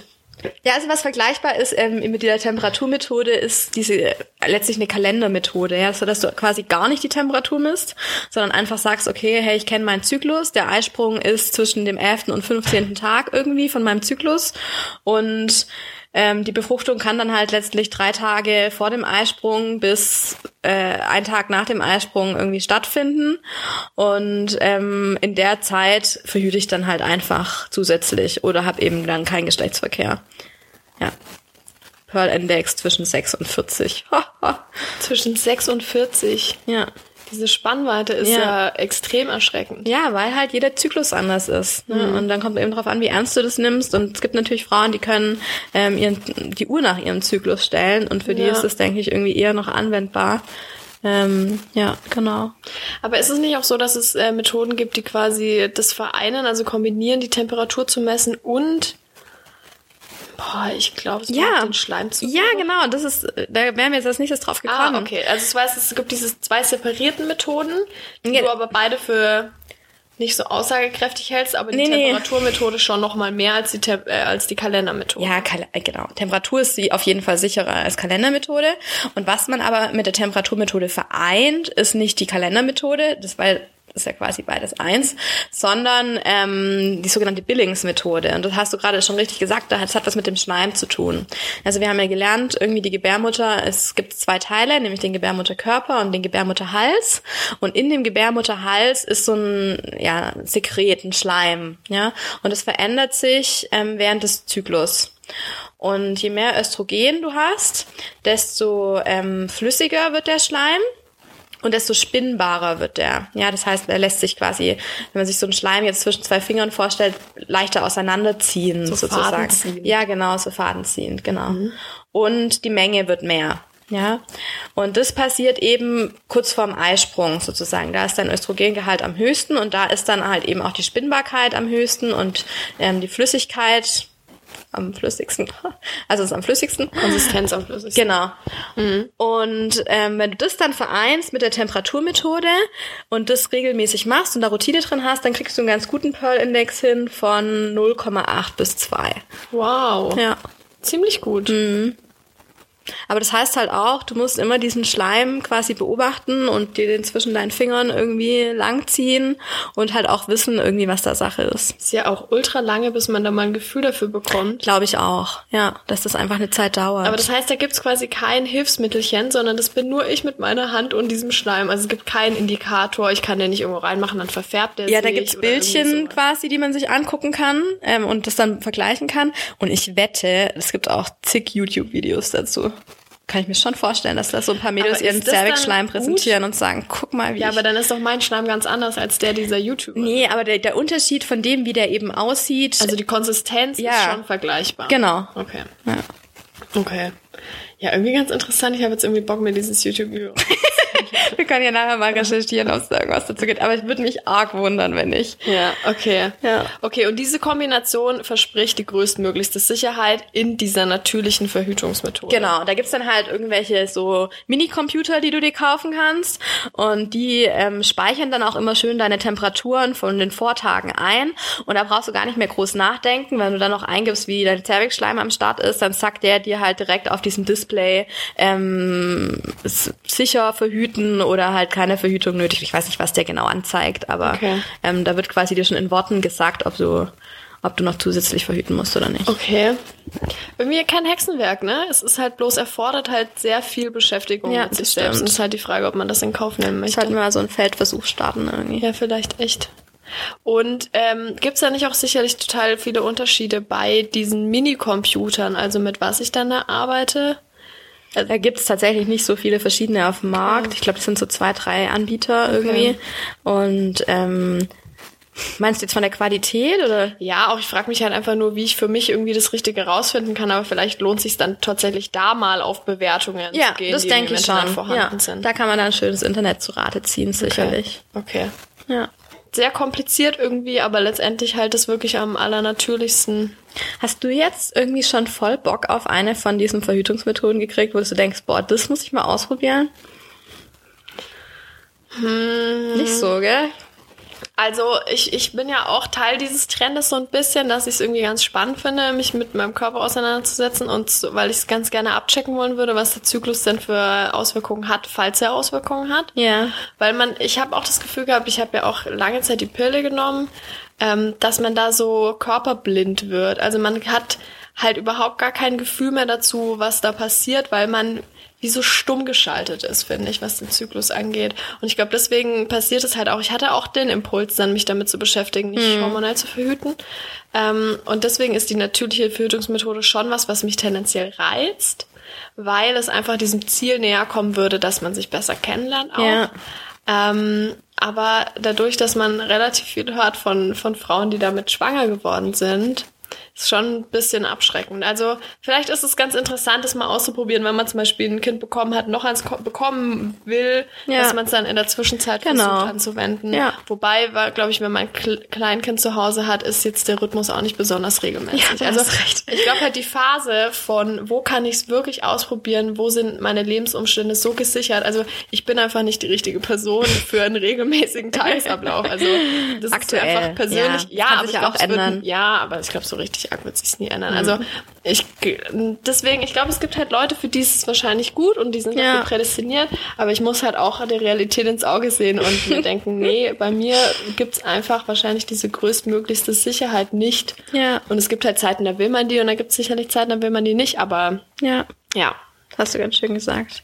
Ich glaube, man muss es wirklich sehr, sehr individuell entscheiden, je nachdem, was man gerade will, welcher Phase man Ja. ist und so. Und Ja, das Spielen, also ich finde es auch super wichtig, dass wenn man sich ähm, beraten lässt, ja, damit meine ich jetzt nicht äh, im Internet, sondern wirklich bei der Gynäkologin, bei der eigenen Frauenärztin über alternative Verhütungsmethoden zu der, die man aktuell verwendet, dass da auch einfach verschiedene Dinge ähm, mit ähm, in den Topf geworfen werden und mit äh, unter die Lupe genommen werden. Das sind, das, ja, das fängt schon an beim Sexualverhalten. Ja, also ist man monogam unterwegs oder ähm, hat man doch wechselnde Geschlechtsverkehrspartner äh, und auch darüber, ähm, wie die finanzielle Situation ist. Weil zum Beispiel, da kommen wir nachher drauf, so eine Spirale zu kaufen und die sich einsetzen zu lassen, ist schon auch irgendwie ein kleines Investment. Und ähm, die ganzen Gesichtspunkte, die da halt mit einer Rolle spielen, sollten auch beleuchtet werden und dann die verschiedenen Vor- und Nachteile diskutiert werden. Und da ist eben, kommt wieder das Problem, hatten wir es ja schon mal davon, die Zeit fehlt eben einfach häufig. Ja, ja, und ich glaube, deswegen ist auch der Punkt irgendwie, den ich mit dem Internet am Anfang gebracht habe. Ich glaube, bis man erstmal einen Termin beim Frauenarzt oder Frauenärztin kriegt, meistens hat man so einen Impuls und dann will man sich direkt informieren, finde ich. Und dann ist halt irgendwie, sind halt Freundinnen da oder Freunde, die sich auch mit dem Thema beschäftigt haben und eben das Internet. Und ich glaube, deswegen ist es halt irgendwie so ein Punkt, der vielleicht so die erste Quelle ist, ne, wenn man sich informiert. Ja, aber ich glaube eben auch, also das ist vielleicht auch eigene Erfahrung, aber ich stehe da so ein bisschen skeptisch gegenüber mit sich beraten lassen, weil ich finde, man ist da auch so im Strudel drin von, man geht schon davon aus, dass die Ärztin oder der Arzt wenig Zeit hat. Dann bin ich schon mal so, dass ich mir denke, oh, okay, wenn ich mit der ansprechen will oder mit ihm, dann soll das auch irgendwie in Ruhe passieren. Dadurch, dass die Rahmenbedingungen das aber nicht vorgeben, habe ich da schon mhm. mal per se keinen Bock drauf.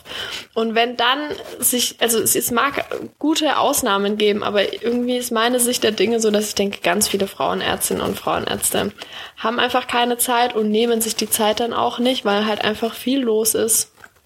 Und das ruiniert das so ein bisschen. Also ich habe da schon den Anspruch und irgendwie auch die Forderung, dass sich das wieder in eine andere Richtung ändert, weil Verhütung ist so ein wichtiges Thema und das kann man halt nicht über, über den Zaun brechen, finde ich. Damit sollte man sich schon irgendwie genauer beschäftigen und da müssen halt auch Frauenärztinnen und Frauenärzte sich Zeit dafür nehmen. Und ich finde, das ist jetzt nicht unbedingt der Fall.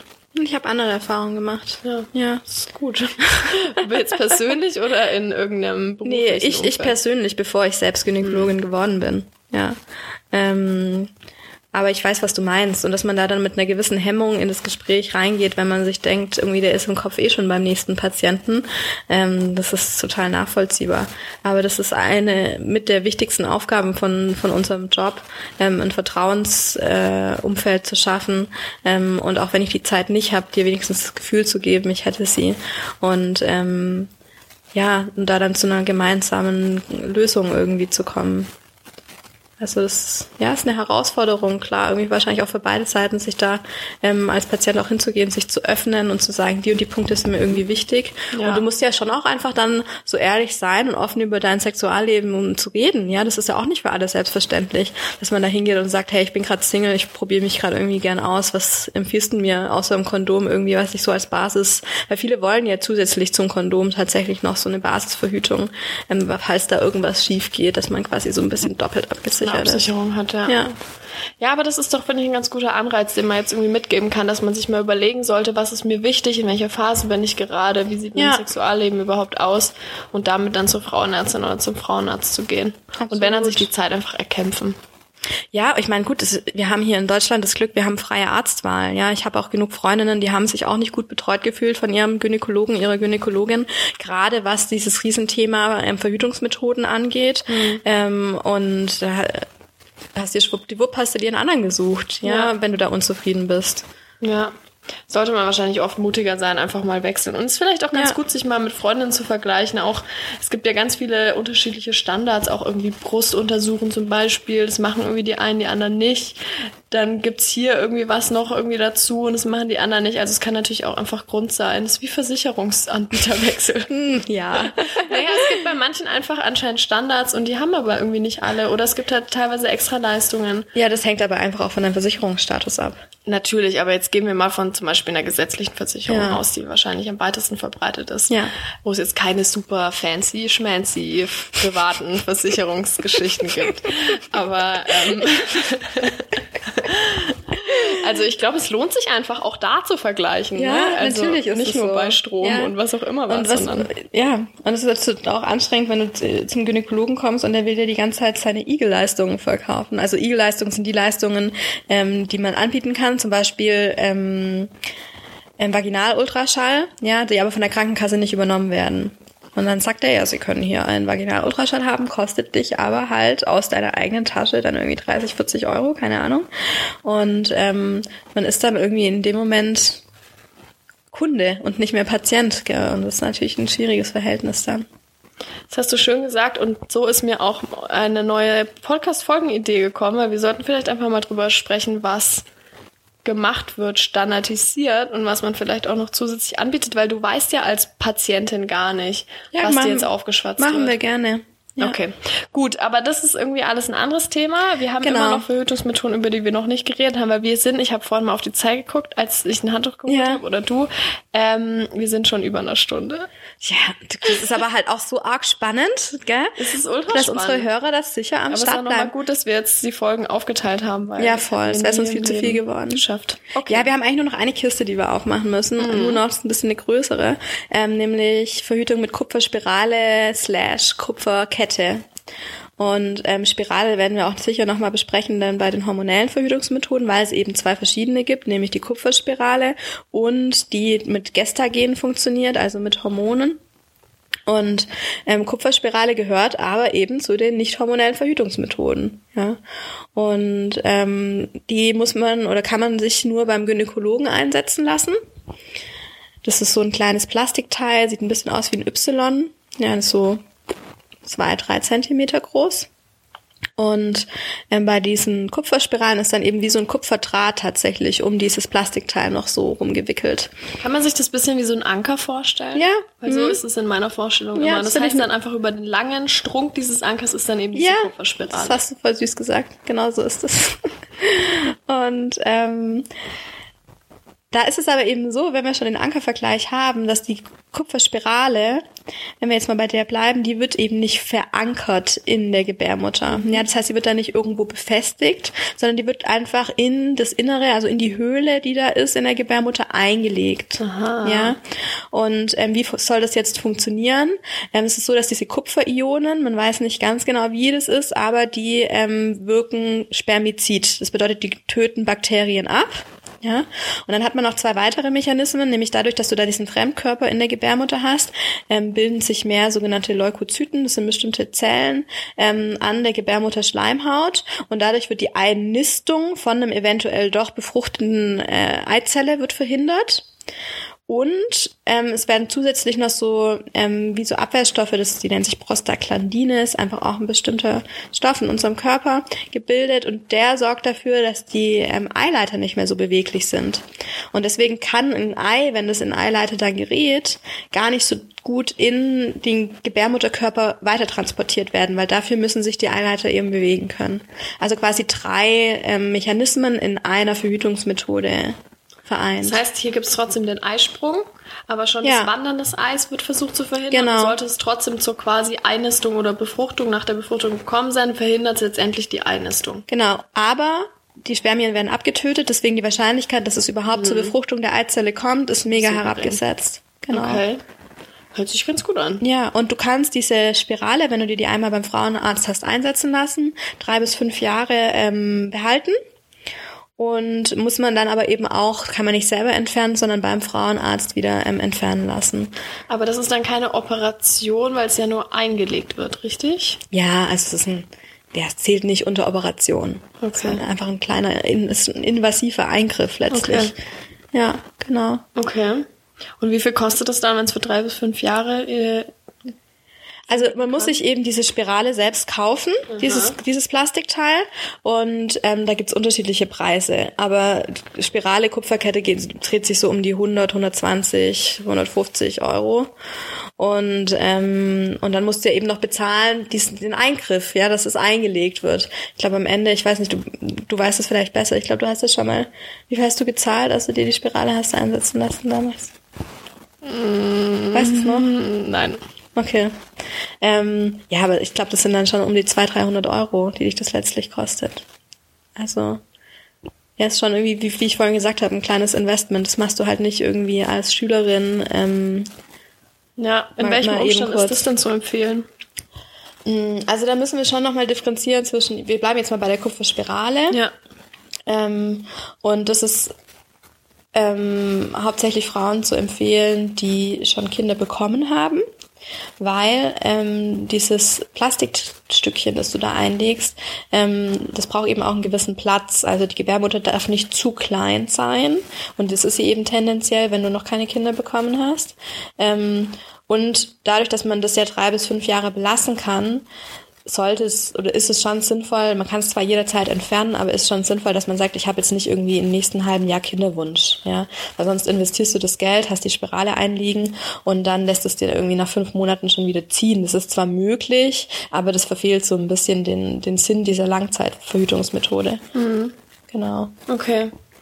Okay, und was, also im Prinzip kann man das ja irgendwie gut machen, kann man ja aber auch, irgendwie auch am Anfang der 20er Jahre gut machen, wenn man jetzt weiß, man will die nächsten fünf Jahre oder so auf jeden Fall noch keine Kinder bekommen. Ja, na klar. Aber das heißt, ich kann irgendwie, kann mir das überlegen, sagen, ich hätte die gern und dann muss man aber erstmal checken lassen, die Größe der Gebärmutter, ob es überhaupt möglich ist. Genau, die muss sowieso ausgemessen werden, damit man weiß, wie weit legt man ähm, die Spirale quasi ein, also wie tief schiebe ich die vor. Mhm.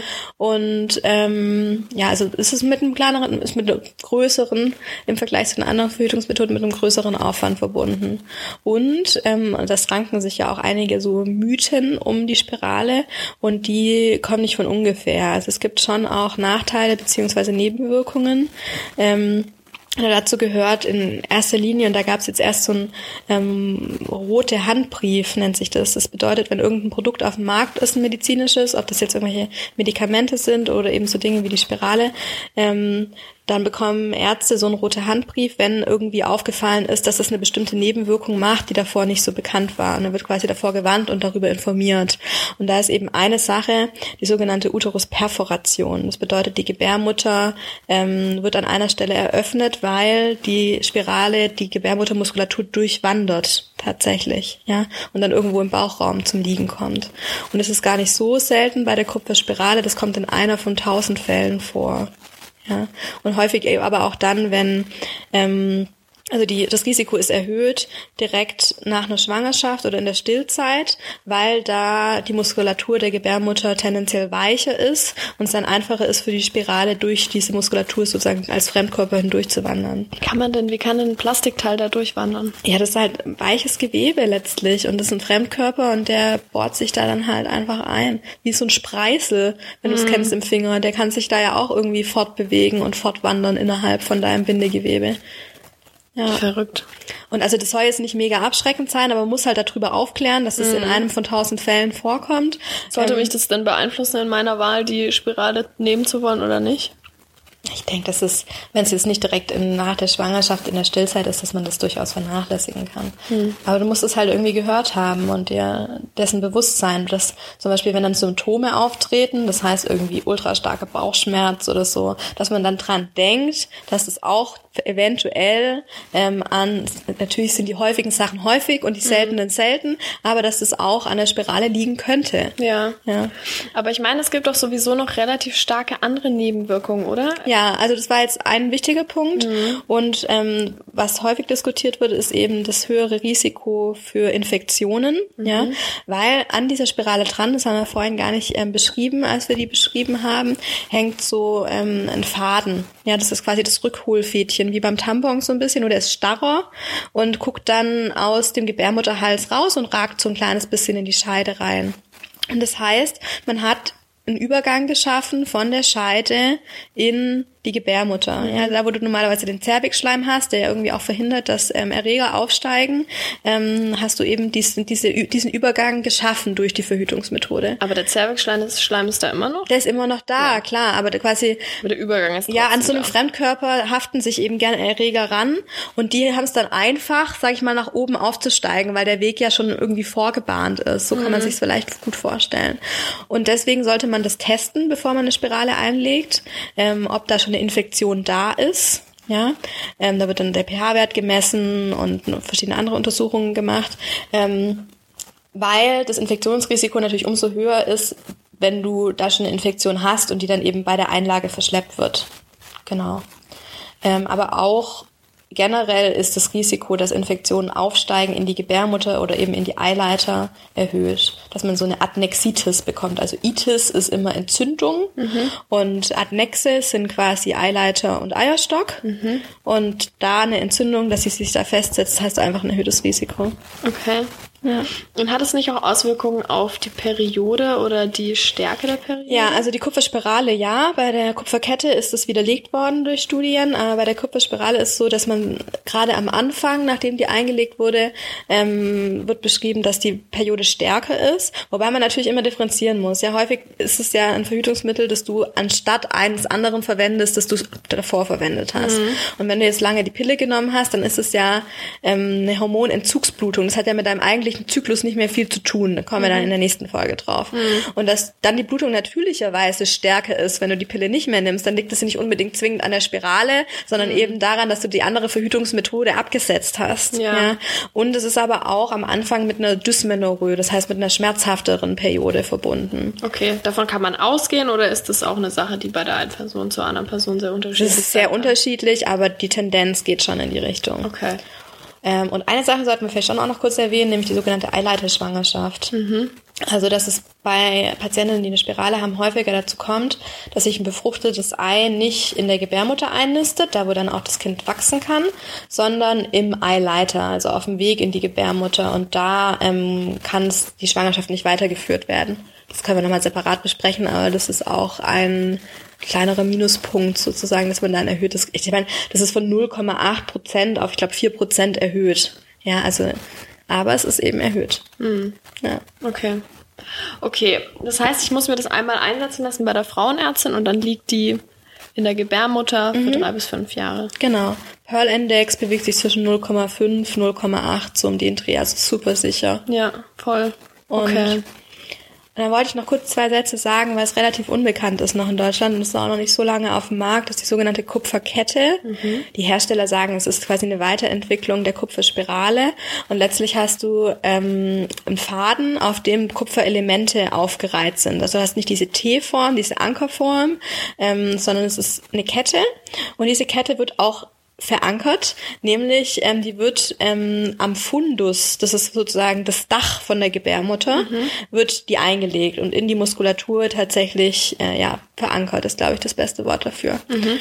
Und da sagt man, ist der Vorteil, dass ähm, sich das eben jeder Form der Gebärmutter anpassen kann, also geht auch bei kleineren Uteri äh, gut und ähm, kann auch als Notfallverhütungsmittel eingesetzt werden. Das hatten ich ja vorhin kurz angesprochen. Ja. Ähm, wir sprechen beim nächsten Mal gerne noch ausführlich über die Pille danach, aber bei Verhütungsmethoden, gerade zum Beispiel mit dem Kondom, ähm, ist es eine Alternative. Da kannst bis zu fünf Tage nach der Verhütungspanne die diese Kupferkette einsetzen lassen und die verhindert dann die Einnistung von der eventuell befruchteten Eizelle noch sicher.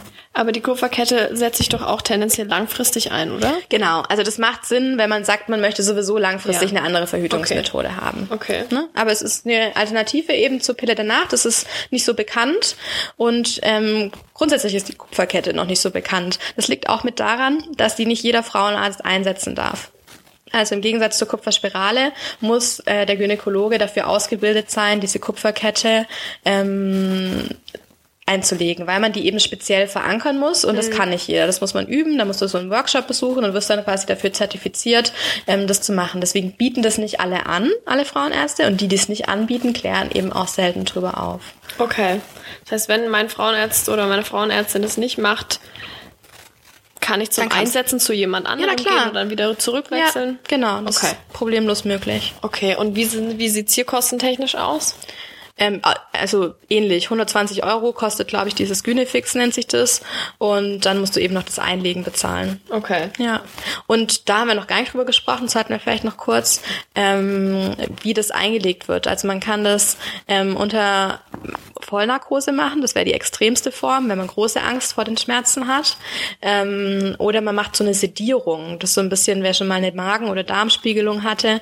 Das heißt, da kriegst du ein Medikament, Propofol. Ähm, von Michael Jackson kennt man das, der hat sich damit immer so ein bisschen weggedödelt. ähm, und es macht dich halt so ein bisschen dizzy, ja. Also du bist nicht, du schläfst nicht komplett, du atmest selbstständig, aber es setzt dein Schmerzempfinden einfach herab. Und ähm, und das kann Sinn machen, wenn man einfach Angst hat vor den Schmerzen, weil es schon schmerzhaft sein kann. genau. Okay. Das ist die Kupferkette. Hast du Fragen dazu? Also ist der, der große Unterschied, den ich jetzt rausgehört habe, klingt für mich nach der Größe der Gebärmutter und dass man die Kupferkette einfach auch dann einsetzen kann, was es wahrscheinlich dann attraktiv macht, auch für Frauen, die noch keine Kinder bekommen haben. Ja, und du hast äh, ein geringeres Risiko für die Durchwanderung, okay. sagen die. Hm, ich bin mir da nicht so sicher, weil letztlich verankerst du es ja in der Muskulatur. Meine Vorstellung ist irgendwie immer, dass es dann noch wahrscheinlicher ist, dass das Ding da irgendwie durchwandert. Okay. Ähm, aber die Zahlen sprechen dagegen und du hast ähm, nicht so eine starke, schmerzhafte Periode Periode danach. Also es gibt schon ein paar Vorteile. Das ist quasi so ähm, Kupferspirale. Äh, Light. Ja. Ja, aber nicht light, aber halt, ja, next level, würde ich sagen, so ein bisschen. Und sie wirkt aber gleich. Also die Genau, die Wirkweise ist die gleiche. Hast. Ja. Okay. Aha. Genau.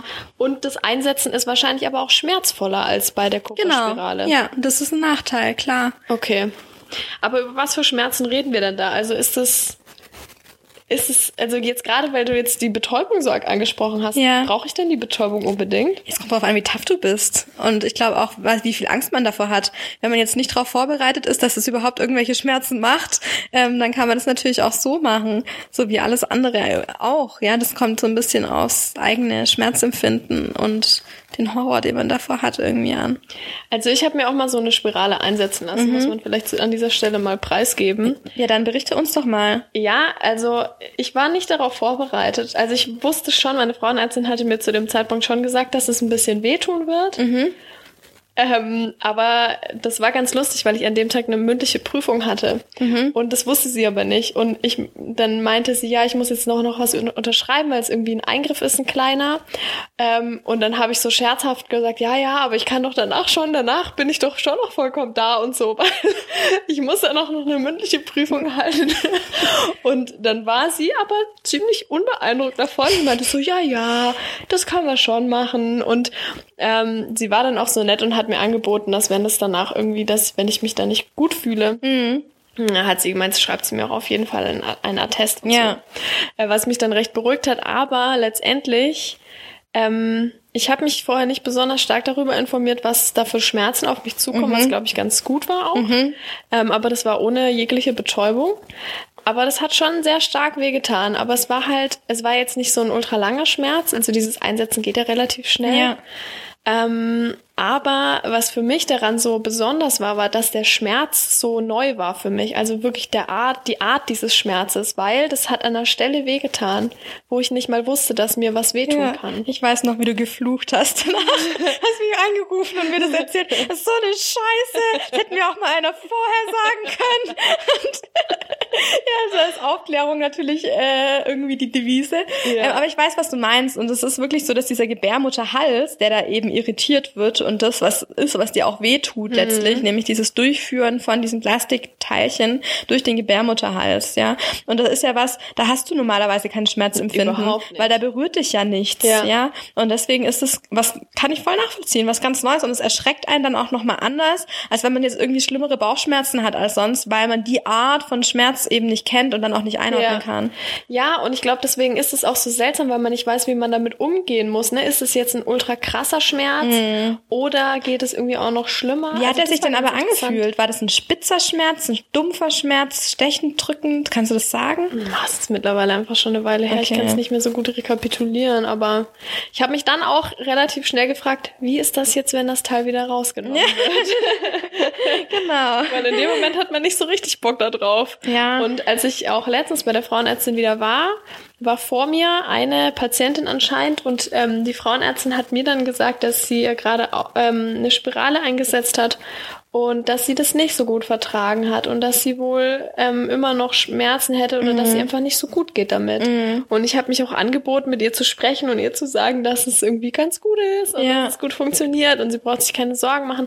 Ähm, aber ich glaube, die war, die war da nicht so glücklich. Ich habe sie dann kurz danach noch an der, an diesem was, was ist Schalter an- oder was? Ja, Ja. diesem Info-Dingsbums Ja. da gesehen.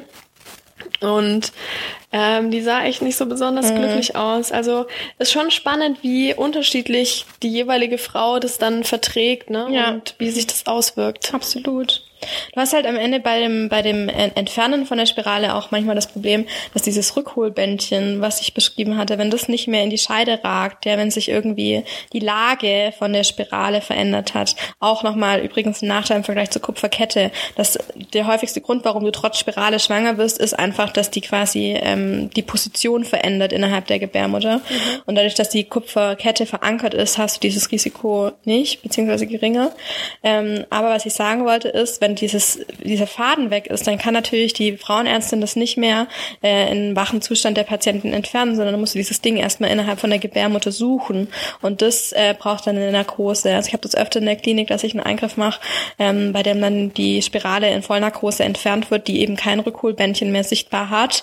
Und dann fischst du das da halt irgendwo aus der Gebärmutterhöhle raus. Okay, und das geht dann auch nur mit Narkose. ja, aber sonst ist das ja auch ein Eingriff, der tendenziell auch ohne Narkose stattfindet. Genau. Aber du musst ja in die Gebärmutter komplett rein, weißt du? Sonst kannst du einfach an diesem Faden ziehen und dann kommt das Ding raus. Boah, das stelle ich mir unglaublich schmerzhaft vor. Ich kann's, ich kann nicht, kann's dir nicht sagen. Ich habe das, äh, ich habe nur die Erfahrung aus der Klinik und eben nicht aus der Praxis. Deswegen kann ich das nicht zuverlässig wiedergeben, wie schmerzhaft das ist. So, okay. ich bin ganz schön platt von unserem ganzen Rumpalabern. Ja, hier. es war jetzt auch einfach konzentriertes Durchackern und ja. Äh, Pros und Cons und so. Also es war schon intensiv jetzt. Ja, fand ich auch. Jetzt ist auch gut. Aber jetzt haben wir auch alles durch, oder? Was die nicht hormonellen Verhütungsmethoden. Mhm, ja, absolut. Findest du denn, jetzt mal aus deiner Perspektive, das fände ich ganz interessant, dass das eine gute Auswahl ist an nicht hormonellen Verhütungsmethoden? Das ist natürlich aus, relativ, aus welchem Blickwinkel man das sieht. Ich finde, äh, generell ist die Auswahl von, für Patientinnen, die sagen, sie wollen nicht hormonell verhüten, beschränkt, weil du hast immer einen großen Nachteil von den ganzen Geschichten, ja. Also bei den Temperatursachen und äh, Verhaltensmethoden hast du immer den Nachteil, dass es nicht hundertprozentig sicher ist. Ähm, dann beim Kondom haben wir auch besprochen, hast du einfach den Nachteil ähm, der Empfindsamkeit irgendwie, was viele einfach wirklich stört. Ja, das braucht man auch nicht kleinreden. Und bei der Kupferspirale, das ist einfach eine größere Geschichte, das einsetzen zu lassen, ist einfach wirklich was, was du auf längere Zeit äh, dich entscheidest, das, das zu verwenden. Also es gibt, und ich habe kenne es auch aus dem Freundeskreis, ähm, da haben wir das Thema, jetzt habe ich mit einigen Freundinnen schon öfter durchgekaut, das Ärgernis darüber, dass es nicht wirklich die perfekte Alternative gibt. Ja. Ja, das ist wahrscheinlich, also nach, nach der Folge jetzt irgendwie, finde ich, wird nochmal klar, dass es halt für, für die Verschiedenheit der Lebensumstände nie wahrscheinlich eine Sache gibt, mit der alle zufrieden sein werden. Ja. Das ist ja auch okay, aber dann gibt es halt immer noch nicht für die Phase und die Phase. Ja. Irgendwas, was halt wirklich mal leicht von der Hand geht. Ja, genau, und was man gerne gut verwenden kann, ohne auch noch halt über die Nachteile sprechen zu müssen. Ja. Das finde ich schon auch sehr schade. Das ist auch. Aber kannst du dann, also ich meine, ich weiß nicht, weißt du da irgendwas, ob da geforscht wird oder ob es da irgendwas geben wird in der Zukunft? Weil ich kann mir schon vorstellen, dass da ja. viele Leute Geld rein investieren. Also es, ich kann da nichts, äh, nichts genaueres dazu sagen, aber es wurde mal äh, versucht, so eine Männerpille ähm, zu entwickeln. Hormonell dann auch. Hormonell, ja. Ähm, aber man steht immer ähm, bei so Medikamentenentwicklungen, das sind einfach super viele Steps, die du da durchlaufen musst. Mhm. Und es hat quasi nie die Reife erlangt, marktreif zu werden. Ja, dass du es an so vielen Leuten ausprobiert hast, dass du sagen kannst, es ist sicher und die Nebenwirkungen sind, die jedes Medikament hat, zu vernachlässigen und wir können das irgendwie vermarkten. Ja. Eine Sache noch kurz äh, zum Schluss, ähm, was wir jetzt gar nicht gesagt haben, ist natürlich, wenn du dich dafür entscheidest, dass dein Kinderwunsch abgeschlossen ist oder dass du äh, gar keine Kinder haben möchtest, hast du immer noch die Option der Sterilisation. Ja, eine so. wahrscheinlich doch recht große Option. Ja, und ja das klar. ist vielleicht die perfekte Lösung für eine gewisse Situation. Ja, das ist aber halt eine endgültige Lösung. Ja. Und das ist der große Nachteil daran. Aber wenn der Kinderwunsch abgeschlossen ja. ist? Also sowohl beim Mann als auch bei der Frau kann so eine Sterilisation eben durchgeführt werden. Bei der Frau ist es ein größerer Aufwand als beim Mann tatsächlich. Ähm, und Kannst du sagen, was da passiert, wenn nicht bei der Frau die Eileiter durchtrennt? Nee, wir entfernen die. Okay. Tatsächlich. Also ein Teil, der Mittelteil sozusagen vom Eileiter, ähm, der wird einfach rausgenommen. Ja. Und beim Mann? Und beim Mann ähm, wird der Samenleiter durchtrennt. Genau. Beim Mann ist es ein ambulanter Eingriff, den kann man irgendwie auch ähm, beim niedergelassenen Urologen zum Beispiel durchführen lassen. Und äh, ja, da muss ich eben, ich finde es halt schwierig, an den Punkt zu kommen, zu sagen, gerade als Mann vielleicht auch, ähm, ich bin mir sicher, ich werde mit der Frau zusammenbleiben und niemand anderen mehr kennenlernen und dann es wird keinen weiteren Kinderwunsch mehr in meinem Leben geben. Ja. Aber selbst dann ist man natürlich nicht davor gefeit, dass man auch ein Kondom benutzen sollte, falls es neue Geschlechtspartner gibt. Yes. Das nehmen wir mit aus der heutigen Sendung. Das finde ich ja, super gut. Wir sind hier auch noch gar nicht am Ende. Ich wollte, ich wollte auch noch mal kurz auf diese Internet-Thematik zu sprechen kommen, weil ich ja dachte, ich hol, ich guck mal nach ein paar Fragen, die wir vielleicht beantworten mhm. könnten. Letztendlich fand ich es halt extrem krass, weil ich ja auch in vielen Foren dann geguckt hatte. Und was mir da halt aufgefallen ist, dass meistens die Frage ist, ich will nicht mehr hormonell verhüten, was gibt's denn da für andere Möglichkeiten? Und dann werden halt einfach Menschen, die keine medizinische Ausbildung haben, zu Experten und Expertinnen erklärt. Mhm. Und deren Meinung steht dann irgendwie für was allgemeingültiges ja. und für was letztendliches Richtiges wahrscheinlich auch. Und dann beschreiben halt diverse, hauptsächlich Frauen, ihre Erfahrungen, die, die man dann irgendwie für allgemein gültig auch erklärt, glaube ich, ganz oft. Und das finde ich halt ein, eine extrem große Gefahr bei sowas und würde echt nochmal raten, da irgendwie echt aufzupassen. Und dann gibt's halt auch super viele unseriöse Schlagzeilen über Krebs durch hormonelle Verhütung, da wird Panik gemacht und da muss man, glaube ich, wirklich unfassbar aufpassen weil man halt dann nicht über Fakten spricht, sondern einfach über Erlebnisse. Ja. Und diese Erlebnisse sind halt von bei einer Frau so und können Die halt sind bei individuell, klar. ist ja bei mir und dir auch schon total unterschiedlich. Und dann gibt's halt noch mal ganz viele andere Frauen, die das wiederum total anders sehen. Also da muss man wirklich, wirklich aufpassen. Aufpassen, finde ich auch. Finde ich gut, dass du es nochmal sagst. Genau. Deswegen sollte man sich da einfach an professionelle Anbieter wenden. Wir haben es ja vorhin schon kurz gesagt. Ähm, Pro Familia ist da ein Ansprechpartner. Da kann man sich sowohl im Internet informieren als auch Termine vereinbaren, ja. Ähm, und ähm, du hast es vorhin auch, glaube ich, schon kurz angesprochen. Die Bundeszentrale für gesundheitliche Aufklärung ähm, hat super tolle Infomaterialien, die man sich auch zuschicken lassen kann, wenn man keinen Bock hat, da ewig vor dem PC zu sitzen, einfach als Flyer irgendwie und Ja. als Infoheftchen für alle Altersgruppen und ähm, Auch auf Englisch habe ich gesehen. ja, auf unterschiedlichen Sprachen, ja, stimmt. Genau. Also einfach wissen, wo man sich hinwendet und dann nicht irgendwelchen unseriösen ähm, Kommentaren irgendwie zu viel Bedeutung zumessen. Hast du jetzt schon Pro Familia gesagt? Auch? Ja. Ja, okay. Also das sind so die zwei Hauptquellen, oder? Würde die ich du sagen. empfehlen Ja, die man würdest. ja, genau, bedenkenlos empfehlen Ja, kann. weil nicht alles, was im Internet steht, ist ja Murks, sondern man muss halt bloß wissen, wo man, wo man gucken kann, wo man Genau. sich drauf verlassen kann. Ich habe einen Test bei Brigitte gemacht. Nicht dein Ernst. Was hast du Ein getestet? bisschen. Ich habe mein Wissen generell über Verhütung und äh, keine Ahnung, was das alles war Was kommt getestet. dann da raus, dass du der Ultraverhütungsbro bist? Nee, überhaupt nicht. Ich habe da nämlich schon wieder ein paar Sachen vergessen von den letzten Folgen und teilweise, wo ich mir richtig sicher war, dann war es irgendwie doch falsch, aber ich weiß auch nicht, ob man der Bri- Brigitte irgendwie bei allen Dingen vertrauen kann. aber ich lese dir meine Lieblingsfrage vor. Ja, bitte. In Sachen Verhütung will ich absolut sicher gehen. Für welche Methode sollte ich mich entscheiden? A. Pille. B. Kondom. C. Coitus interruptus. D. Enthaltsamkeit. Ich mir denke, hä? Ist das euer Ernst? Ultra deplatziert einfach. Oder wer hat sich denn den Schrott ausgedacht? Das hat mich sehr erheitert. Und es gibt aber noch eine Frage, und die habe ich tatsächlich aus dem Forum von der Bravo, weil wir es vorhin hatten, Ja. Bravo. Ähm, und da war die eine Frage, kann man auch, also funktionieren Kondome unter Wasser? Boah, Jetzt in der Summertime, ja? krasse Frage. Krasse Frage. Und da dachte ich, hm, eigentlich eine ganz gute Frage. Ich würde jetzt einfach mal sagen, ja. Was kam denn raus? Ja, pff, ich habe es mir nicht durchgelesen, Ach dachte, so. du beantwortest mir das. Ja, jetzt, ich wüsste jetzt keinen Grund, warum die unter Wasser jetzt nicht funktionieren sollten. Ich meine, wenn der Straff, das Kondom Vielleicht straff kommt da Wasser rein und dann passen die Spermien dann nicht Also mehr. ich kann mir vorstellen, wie halt auch äh, über Wasser, wenn das Teil nicht richtig sitzt, dann ist es halt auch nicht safe. Ich würde es mal tendenziell über Wasser anziehen, sonst wird es, glaube ich, ein bisschen schwierig. Und ähm, dann kann ich mir schon vor, also ich wüsste jetzt keinen Grund, warum das dann nicht funktionieren sollte. ja. Also, habt Naja, Spaß. Für die Badesaison kann man es ja mal ausprobieren, aber Wenn es dann nicht klappt, ist man ja eventuelle, eventuelle Schwangerschaften sollen nicht bei uns als, als bitte nicht als Beschwerde ein, einflattern. Nee, ich zahle keinen Unterhalt. Okay. Also wir sehen, äh, nur die Enthaltsamkeit ist die gute Lösung, um gut und ohne Schwangerschaft durchs Leben zu kommen, Genau.